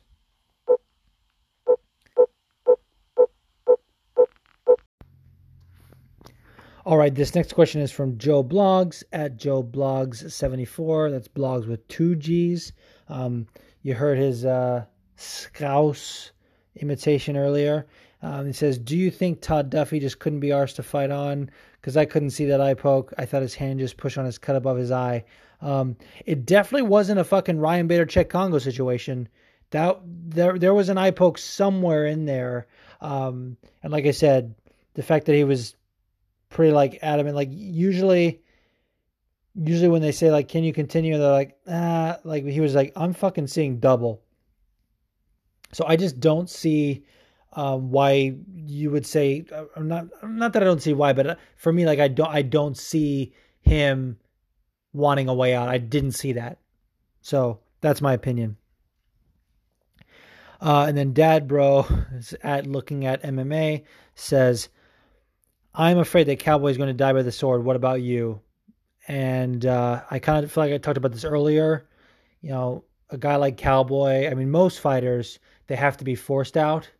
And a guy like Cowboy, especially, I think that's going to be the case. Like, my God. My God. We are we are about to see a cowboy um, take more fights than is necessary. You know, he's already got a ton of money, sponsorships. He's got the BMF Ranch that he's building. He's got that uh, whole, you know, amateur fight night thing that he's promoting, you know, to build young talent. You know, Cowboy is setting himself up to have a fucking nice career ahead of him, you know, and uh he just he just loves fighting so much. And we love that for him. Dude, I fucking love Cowboy. Like I obviously picked Gaethje, and a lot of people were saying like like I can pick against somebody and still like them. Like I think the world of Cowboy. So yeah, to see him go out, uh, I think he's, you know, yeah. Basically, I'm I'm agreeing with you, Dad, bro. I mean, it it sucks, but I I hope he'll have a good team around him that's going to, uh, you know, advise him properly. It certainly seems like you know he was taking more like calculated matchups lately. They said he was, you know, not rushing into certain matchups. He was taking steps at, you know, a pathway to the belt. Um, so I would hope that that's the case, but since there's no pathway to the belt, maybe he does go back to his old ways and just takes a bunch of fights for no reason. I don't know. I'm I'm getting depressed thinking about it. I don't want to talk about it, but uh, you're right. Basically, is what I'm saying, or at least you know I'm agreeing with you. Uh, this is from at Canine Bug Finder, California Bed Bugs. says, do you think Cowboy has many fights left, or do you think he will really be around for a while, like he claims?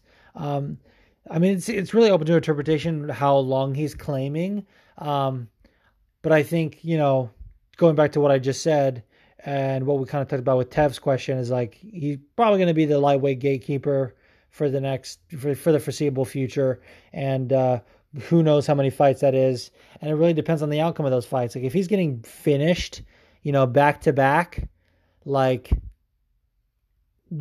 someone needs to fucking pull the plug on that you know, stop it before it becomes a fucking issue. You know, I feel like I'm about to go off on the UFC unnecessarily. Like if I feel like they're gonna let it happen, and I'm like already want to get mad, but I feel like I should give them the benefit of the doubt, and maybe give Cowboy the benefit of the doubt that he can, you know, continue his winning ways. You know, but fucking a man. All right, this is from Trans LFC at LFC Trans. Uh, I feel like I don't shout them out enough. This uh, this gentleman has been a faithful listener to the podcast really since probably episode five or, or you know earlier on. Anyway, it says um, if if you could change one rule for your own, what would it be? I don't really know how to interpret that. I'm going to go off of. Uh,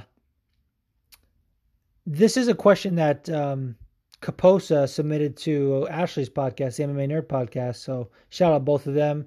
Um, Kaposa is like the first person on MMA Twitter that I followed that wasn't like a journalist, and this is like before I fucking really got into MMA Twitter. Um, this is on my personal account. Um, so um, always love uh, Kaposa's tweets. I think highly of his uh, input. And uh, so he says, "What? Uh, this is from Trans now." He says, "If we could change one rule for you, what would it be?" And and Kaposa's question was saying, you know, what illegal rule would you make legal, basically? And for me, because that's kind of how I interpret this question. For me, right away is 12 to 6, 12 to 6 elbows. That's just got to be allowed. Like, absolute, there's no reason it should be legal um, or it should be illegal. It's got to be legal. Um,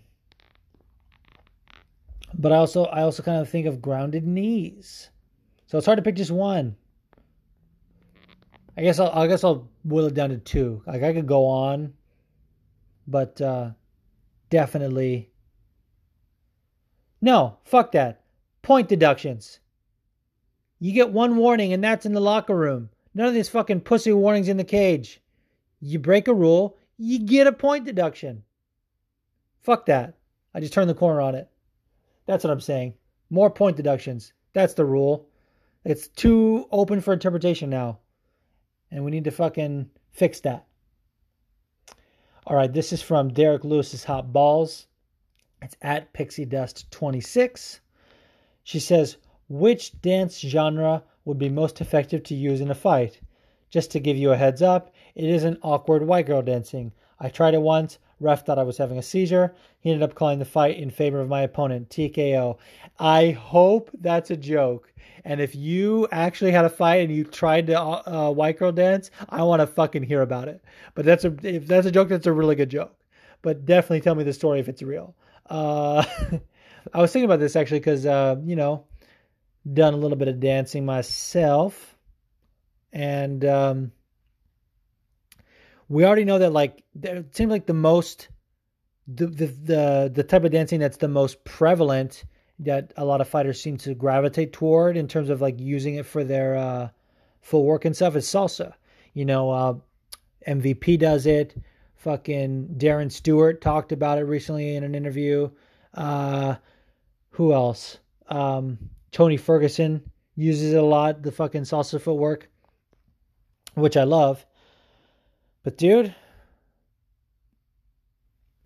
something we talk about the hard truth, something you guys don't want to hear, is that um, athletes for years have been using ballet for conditioning and for uh, foot strengthening and for technique and to just help with their athleticism. And I think if more fighters were willing to train ballet and not seeing it as like pussy shit, which they shouldn't, toxic masculinity, they would be pretty successful. The fucking tendus, the fucking fouettes, the pirouettes, all those are effective in striking. But what do I know? I'm just a fucking podcaster. But anyway, that's my opinion. All right, this is from Gator, if I can call you that, at Cody Labney. By the way, please uh, please send another voice question because you you had such an awesome question last time and I, have missed it. Um, but I'm glad he's at least uh, participating in the forum here. It says, is Gillespie a viable threat to Khabib? No one talks about him, but his ground game is pretty outstanding. What's his road to get there if you're playing matchmaker? And it's interesting, dude. Um, I and, and and there was a little bit of back and forth between him and uh, this guy named Drexel, and they're basically saying, and I agree, is that there's not really a path. You know, in a perfect world, like the way Khabib's wanting to go, and he's had a lot of fights. I don't think Khabib is going to be the champion, let alone fighting when uh, when Gregor Gillespie finally gets his title shot, assuming he gets one. Um, but as far as like if I was playing matchmaker, a road to Gillespie getting a title shot of it, you know, against whoever the current champion is at that time, it would really be to get a, a win against Kevin Lee, which is something that's I believe in the works, at least being rumored and talked about, and then probably the winner of whomever Felder is fighting next, if that person doesn't get a title shot, and then uh, you feel like I feel like then he might be in the conversation already. Although he's just kind of starting to break into the top ten, you know, those are both those are both I feel you know higher ranked opponents that that mean something. So so that could be a, a a solid path for him. But as far as him being a threat to Khabib, it's interesting, dude. Like I would love to see. I would just love to see them like train together and just see what that's like because I feel like they have the same game plan, which is to wrestle the fuck out of you until you're tired, and then like just start to force the wrestling early and just just pin you up against the cans, throw you around, let you back up, then throw you back down again, and just fucking do that until you're tired and you're making bad mistakes, and then capitalize them either ground and pound or a submission. Uh, so what, like, really, what happens when two people with the same game plan fight? Like it, it's sort of like it would be like the wrestling version of uh, or the grappling whatever version of Anderson Silva versus Israel Adesanya, but more more more or less in their prime. So I would be really interested in the Gregor Gillespie versus Khabib fight. Honestly, like we're not really talking about it because as we just discussed earlier, it's not really a possibility for him rankings wise, you know. But for for some reason, if if Khabib is uh, in the conver, you know, dude, if if Gregor Gillespie gets a fight on the card with Khabib's next opponent, and for some reason, I, don't want to put this negative juju out there, but if for some reason they uh, fall through and um, Gregor Gillespie is the highest ranked lightweight at the time, like I feel like that's the only way we're to see that fight. But otherwise, um, it's going to be Gregor versus whoever is the champion, and uh, you know, actually, what wouldn't be a bad idea for him is the winner of Al Iaquinta versus Dan Hooker. That would be a next uh, good opponent for him. That's what I think. Actually, get get a win against Kevin Lee if if they really want to make that fight, and then fight the winner of Iaquinta Hooker. Then I feel like you're ready for Khabib. All right, this is from my man Phil the MMA dude. Love his podcast he does with the Fight Geek. Put some respect on the Fight Geek's name. Um, people always just say Phil's podcast. It's the Split Decision podcast. Uh, they both uh, do work on that podcast. And um, he says, even though Fight Geek's never joined the forum. Hello, Fight Geek. Just throwing shade. Love that guy. Um, he says, should Gaethje fight again or wait for winner of Khabib versus Tony? Um, I kind of answered this already. It really depends on how quickly they book that fight. If they book uh, Tony for Khabib versus Tony for the end for the end of the year, I think he could wait. However, it, it still might be a good idea to get a fight on that card. And really, there's not much for him other than Felder. All right, this next question is from um, MMA by Milliken. He says, Okay, Juice, if a fighter has just as many losses as they have wins, should they consider retirement? This is coming from looking at the Mexico card, not this cowboy nonsense. Other examples are BJ Penn, of course. Um, yeah, kind of. I mean, it, really depends. I mean, we got a guy like Jeremy Stephens fighting this weekend, and uh, we're going to talk about him more when we preview um, his fight with Yair. But Jeremy Stephens was a was a guy who, at one point, and may, this may still be the case, had a record for the most UFC losses, which is not a record you want to have. And um, it's really because he's a guy that's shown to. It's like kind of kill or be killed with him as well. I mean, he does lose decisions more often like when he loses. So it's not like todd duffy style where he's literally like getting finished or finishing someone or like nikita krylov. But he just always brings it no matter what. And he's never really shown any signs of fading in my opinion. Like he's still fast explosive he's still got a good chin.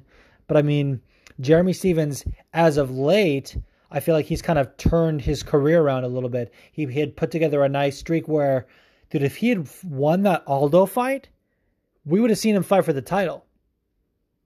And it, it, it sucks for him as well because he does have a loss to Max Holloway. Um, and as long as Max Holloway is the champion, that's going to be a tough sell. But, uh, you know, in general, that's a pretty good barometer. You know, if a fighter has more or as almost as many losses as they have wins, they should maybe consider retirement. But I, I, I don't think records play into it as much as really how the fighter's looking, because MMA has never been a sport that was built on undefeated records. You know, you can get someone to 30 and 0 in boxing pretty easily by just having them fight, uh, you know, tomato cans. And, uh, you know, promoters can fucking make that shit happen all day long. And uh, that's why boxing is uh, boring.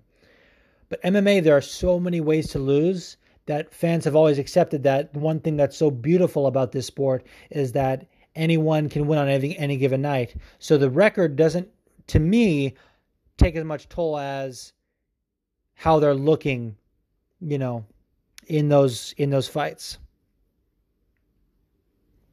But I, I like where you're going with it. It is something that should be talked about. You know, I feel like we do need um, somewhat of a barometer when it comes to uh, retirement, like or some sort of not barometer, but like some sort of like rule, I guess you could say. But I guess it really is a case by case basis. So already I take that back. Now fuck that. All right, this next question is from Hectic One. It's uh, H E K T I C underscore one. This is another guy where you, dude, you gotta follow this guy. He's fucking making his own memes basically. Like I feel like the the memes he uses are are so much more original than than all of us. One time I was like, "Where do you find this shit?" He goes, uh, "The internet." I'm like, "Obviously," um, but I feel like it's just the timing of it is so good. All right, um, and he says, "I'm just here to make sure you talk about Cowboys Doc Holliday outfit for at least five minutes, bro." I the moment he came on screen, first of all, I was like, like they always do the main event arrivals where like they'll just randomly cut to them walking backstage, usually fucking drinking a monster and wearing beat headphones for the fucking product placement. One time RDA came in with a fucking pumpkin spice latte, which was so funny.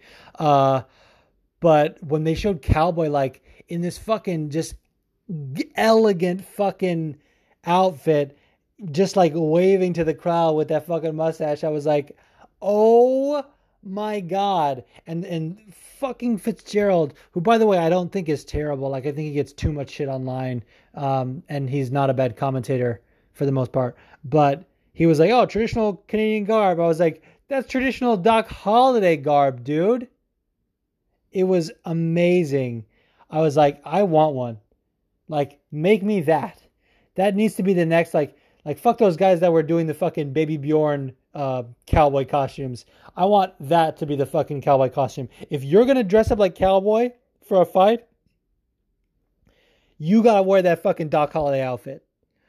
Don't give me those fucking headphones on your fucking baby. Not cowboy. I'm, I'm, talking about the fans, dude. Um, I love it. He needs to wear that every fucking fight. They need to put a Reebok logo on the fucking side of his hat. They need to put a fucking Reebok logo on the suit or a fucking monster logo. Something. And that's it, dude. That's it. My hands are tied now. My hands are tied now. I hope that was enough. I don't think that was five minutes, but I can only uh, gush on Cowboy for so long before I, I get a little hot and bothered. We might have to end this podcast early. You know what I'm saying? All right. This uh, next question is from JC at On the Rise JC. Rises with a Z. And he says, What do you think of friends slash teammates fighting each other? Do they make for good fights? Can not wanting to hit a guy be an issue? Uh, first of all, JC, you talked you talked to me about uh, wanting to send a voice question, but it was a little bit getting cutting short. I got you on that. Hit me up, and I'll tell you how to make that happen. Because um, I I love I prefer voice questions. Um, but yeah, um, this is like one thing that I agree with Dana White on. Like I don't agree with Dana White often, but uh, you know, he he says when it comes to like when teammates don't want to fight each other is like get a new teammate or you know what I mean? Like it's it's that's a little harsh but like it is not a team sport. And and camaraderie is so important and you know training at a good gym is important and having good training partners is so important uh you know and and having positive energy around you and having be a team but like there's a reason why the top boxers have like their camps like tailored around them because you know, not wanting to hit a guy is a is a thing. Like, you know, it it it sucks because you don't want to see that happen. Like, as a fan, I would love to see Ben Askren versus Tyron Woodley, but they both are like that would never happen. We're friends, absolutely. Don't even offer it. You know, throw that contract in the trash. Don't offer it. But he's right, and I can only assume this this question was at least uh, somewhat influenced by you know not only Gaethje and Cowboy but Uriah Hall and Antonio Carlos Jr. You know, saying that they train together. Um, it certainly wasn't an issue for uh, um, Paul Felder and Edson Barboza. I mean, they trained together for years at uh, uh under under Mark Henry, and uh, they put on a fucking war. So it's yeah, it's it's an issue for some guys, and and you're right. Familiarity can kind of, you know, affect the fight in a negative way as well. Uh, Brendan Schaub talked about this, and uh, don't like talking about him in a you know to prove a point often uh, because uh, Brendan Schaub is the worst. But uh, he was saying when he fought Arlovsky, they were both a little tentative, and it was because they trained together and they knew they both knew what uh, basically they each other could do as far as like power, and so there was a little bit of hesitation there, and uh, I get it, but it just goes to show you, you know, you got to be mindful of these things. If you're both in the UFC, if you're both in the same organization you know maybe don't train together as much you know i mean th- there are some gyms that that that recognize hey we're both on the on the same in the same division we're both in the same uh, promotion we're going to fight one day and we're going to leave it all out there put on a show for the fans and then come back to practice monday morning and uh, high five or help you get ready for the next one or whatever. You know that that uh, environment is good, but it can be detrimental if if you're not uh, in the right mindset. So I hope I answered that correctly. Like I, you know, there's I feel like there's no raw right answer, or there's there's there's certainly no wrong answer, but yeah, that's kind of how I feel about it. it it's it's really a toss up, I guess. All right, this next question is from at Combative Views, unsolicited fight picks. Uh, love this guy as well. Always a good follow. Um, and I'll, and uh, you know one of the one of the people that uh, you know those of us who don't have a podcast who's willing to put their picks out there um, week by week, and uh, that's commendable. And he uh, he has good picks by the way as well. He says, which current champions do you see having the longest reign and which the shortest reign? And this is, I feel like such an interesting question because, like, my my when I said the longest reign, like my mind went to Khabib. Then, but then I thought, well, we also have been talking about how he only wants to do a couple more fights and retire, so that's not really a long reign, is it? Um, then my mind went to Jon Jones, uh, and I kind of feel like that could be it but uh, there is an X factor there of if he decides to go to heavyweight, what could happen. But we also, I feel like we don't know how how many years Jon has left because of the layoffs he had to take from suspensions. So I kind of don't know what to say about Jon Jones. So my my answer was probably um, Valentina Shevchenko. I feel like she's going to be the longest reigning champion at the moment. As far as shortest reign, I want to say Kamaru. He is so close to getting stripped for, for not being able to come to terms with the UFC. I mean, that could happen by the end of this year. And if he gets stripped, I want credit for that. I'm not calling for it, but I'm not not predicting it either, if you know what I mean. Uh, also, I feel like short list for that answer was like I almost said um, Zhang Weili because I feel like you know Tatiana Suarez could could maybe give her some problems.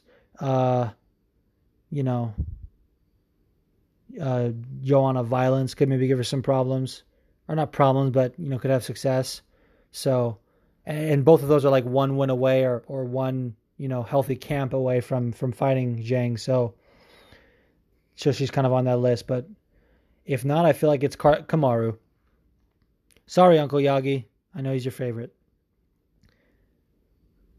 By the way, I don't even know if that guy listens to the podcast, but you know, I always want to be just in case.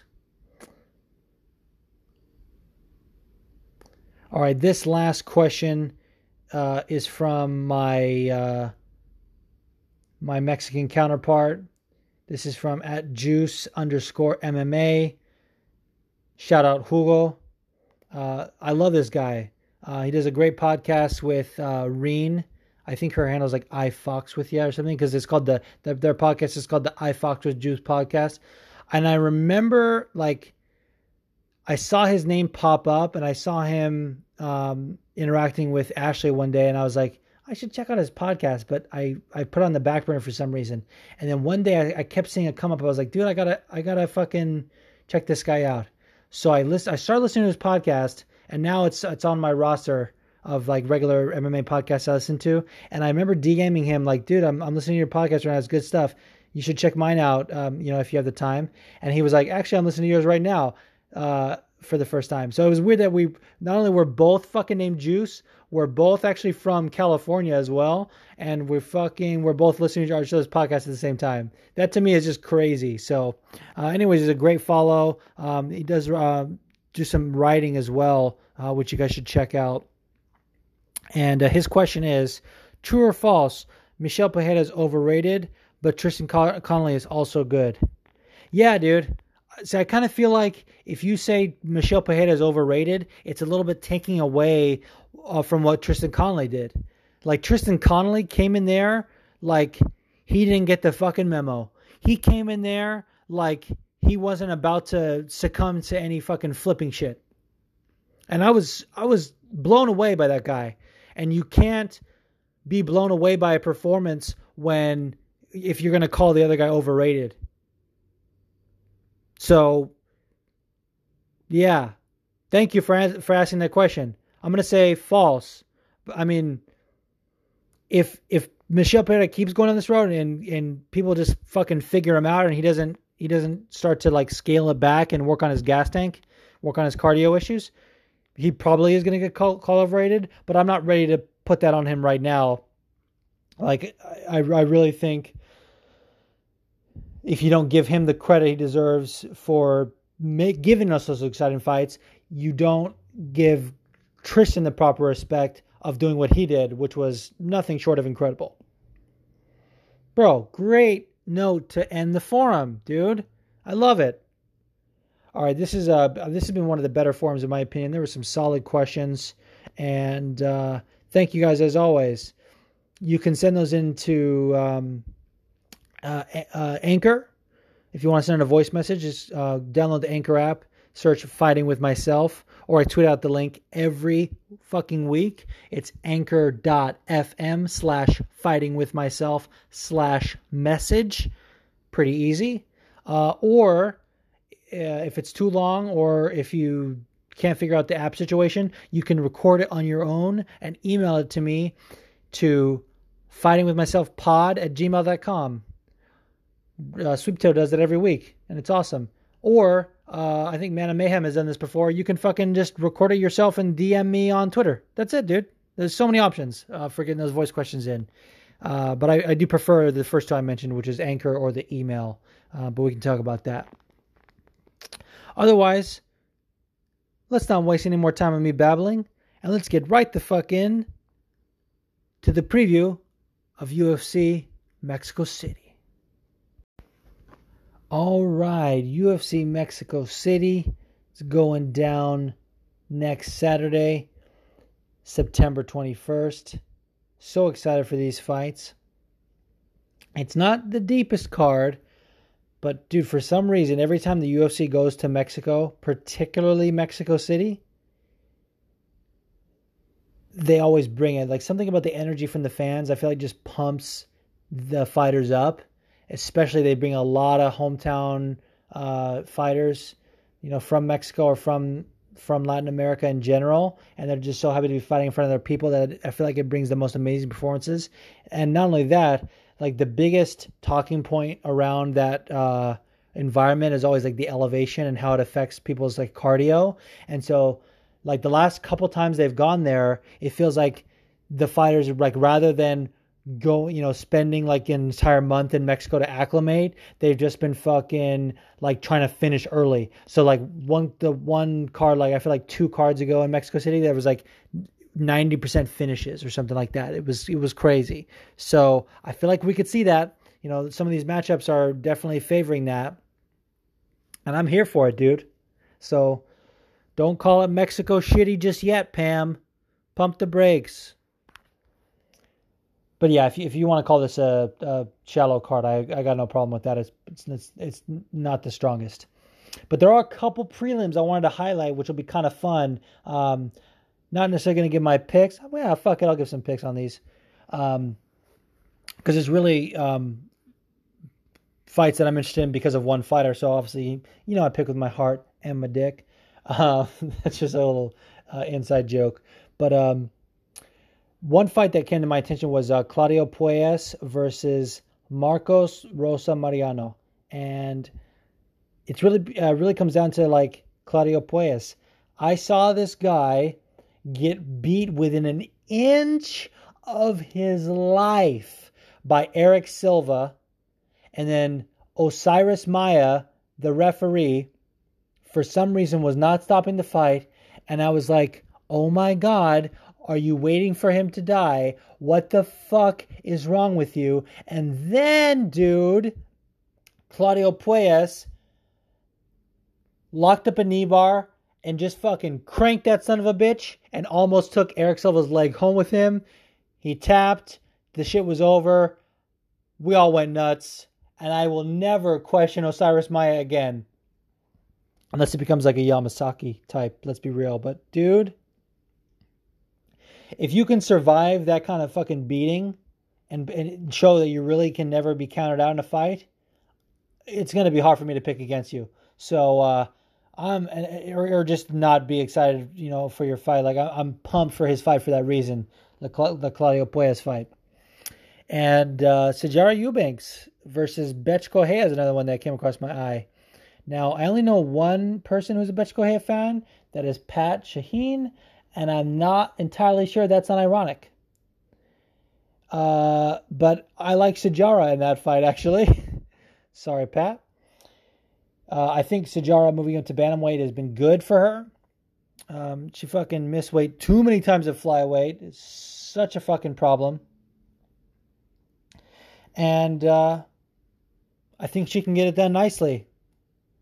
But I think either way, the way that the, the ladies f- fight, I think it's going to be a, a, good matchup either way. I, th- I think we're going to see a, a, good fight out of them.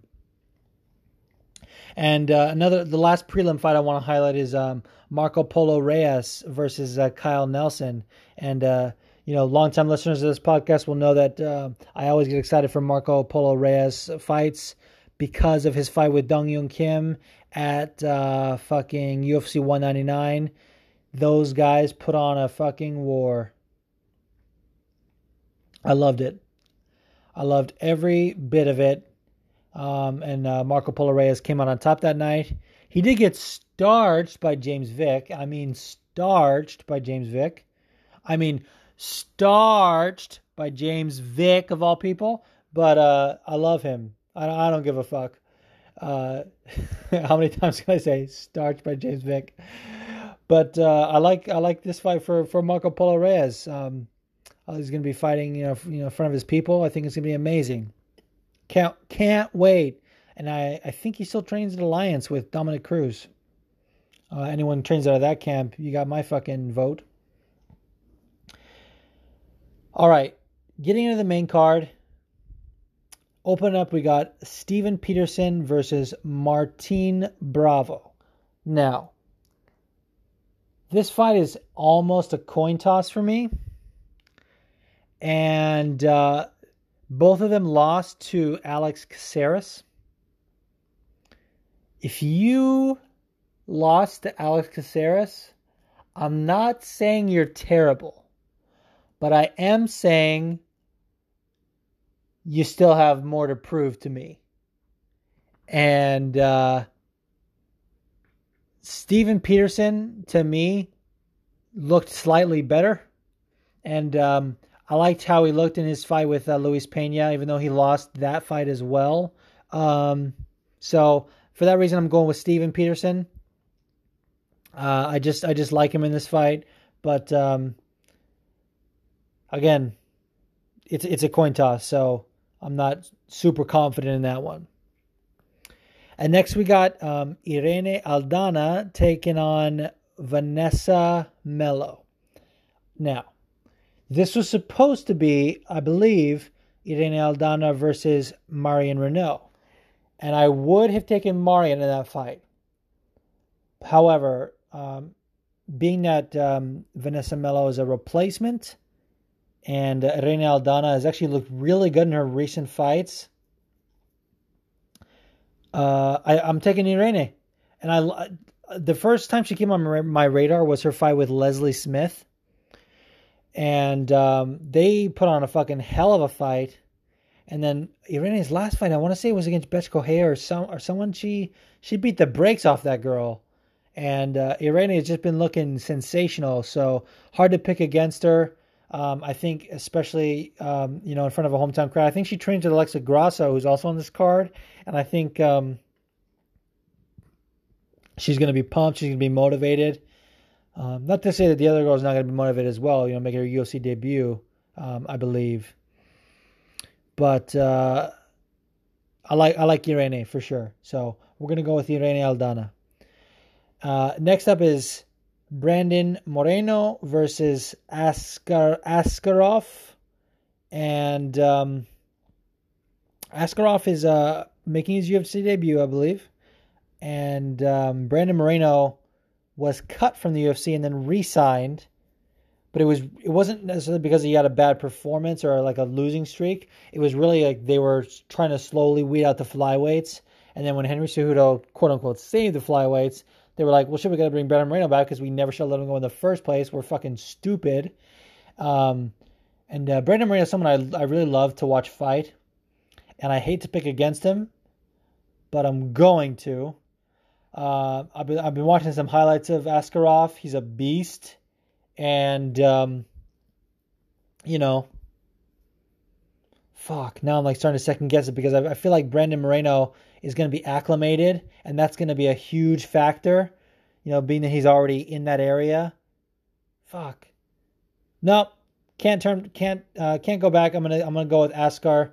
Um, you know, especially like he's. I feel like he's he's Dagestani, and they know when you come into someone else's territory, you gotta fucking put them out of there. Like you can't let it go to the judges. So I feel like he's gonna come in super motivated. Either way, I think it's gonna be an um, awesome fight. And your co-main event is Carla Esparza versus Alexa Grasso. And I, I, I went back and forth on this a while. Like Alexa Grasso was uh, was someone that the UFC was really high on, and they kind of I don't want to say rushed her, but uh, they rushed her. Um, I saw like the the way she dealt with um, Felice Herrig, or let's say the way Felice Herrig dealt with her, makes me feel like Carla Esparza, like any sort of wrestling that Felice implemented in that fight, Carla's going to do a lot better. I mean, that's her bread and butter. And I feel like Carla Esparza doesn't get the respect she deserves. Um, yes, she was the inaugural champ because of TUF. Um, and, and anytime there's, you know, a champ that's that way, you know, there's a little bit of an asterisk on it. But I think Carla's skill set is got the kind of skill set that could give Alexa Grasso problems. I mean, Alexa Grasso is a hell of a striker, and sometimes Carla likes to think she's a striker, but I think for the most part she does um, implement her takedowns um, early, and um, I think that's going to be the game changer in this. So I got Carla Esparza in that one. I'm moving on to the main event of the evening. I'm coming for your job, Buffer. You better watch your fucking back. Just kidding. I love Bruce Buffer. Um, actually, that reminds me. There's a good chance we're getting fucking Joe Martinez. Señores y señoras, bienvenidos a UFC Mexico. That's where we're get ready for that. Jiu-Jitsu. I actually like Joe Martinez. I think he, I think the hate is uh, unnecessary. But uh, I know Buddy hates him. Buddy from the MMA Marks. He always tells me that fucking hates that uh, voice. But uh, Jeremy Stephens taking on Yair Rodriguez, man. Uh, I'm I'm pretty excited for this fight. It's not the best main event, but it's a definitely a fight night worthy main event. Uh, you know, Yair Rodriguez. It, like, I sort of didn't really get high on him until the Fili fight but when he hit him with that fucking ninja kick, it was like some sort of jumping switch kick or whatever, and just fucking shut Fili's lights out. I was like, oh, this kid's some someone to watch. And then he had that fight with Bruce Leroy, which was just they were just fucking pirouetting around the whole time. And then he got smashed by Frankie. I mean, you want to see Frankie almost kill a dude? Watch the Yair Rodriguez fight. But I feel like he took that loss very well. And of course, before before that, he fucking he almost killed fucking BJ Penn. Oh my god, that was a fucking terrible fight. Oh my god. What was BJ thinking taking that fight? What was he thinking taking any fight, to be honest with you? Oh my god. But um, back to my point, I feel like he's he's rebounded. Um, you know, the fight with Zombie was everything uh, you want it to be in that kind of a fight. However, and I was thinking about this, if it would have gone to the judges, we were one second away from it of going to the judges in that fight, it would have gone to Korean Zombie the reason I think I think that the pressure of Korean Zombie was giving Yair a little bit of problems. And that's kind of the story of his career in general. Is um, you know, not the story of his career, but the story of his losses rather is like you know crowding him. You know, in Frankie's case, it was the takedowns, but you know, the way to beat Yair is to really just fucking smother him. And uh, we were we were basically seeing that happen. We're close to seeing a loss. Um, and uh, Jeremy Stephens, that's that's him all day. He fucking just pushes forward. He gets in your face. He makes it ugly. You know, he is not about that fucking spinning shit. He shut that shit down when it came to the Zabit fight. And I feel like Yair is really a poor man's Zabit. So if Jeremy Stephens can almost beat Zabit, I feel like he can beat Yair Rodriguez. Um, and uh, Jeremy Stephens has been doing a lot of like mental coach uh, stuff lately.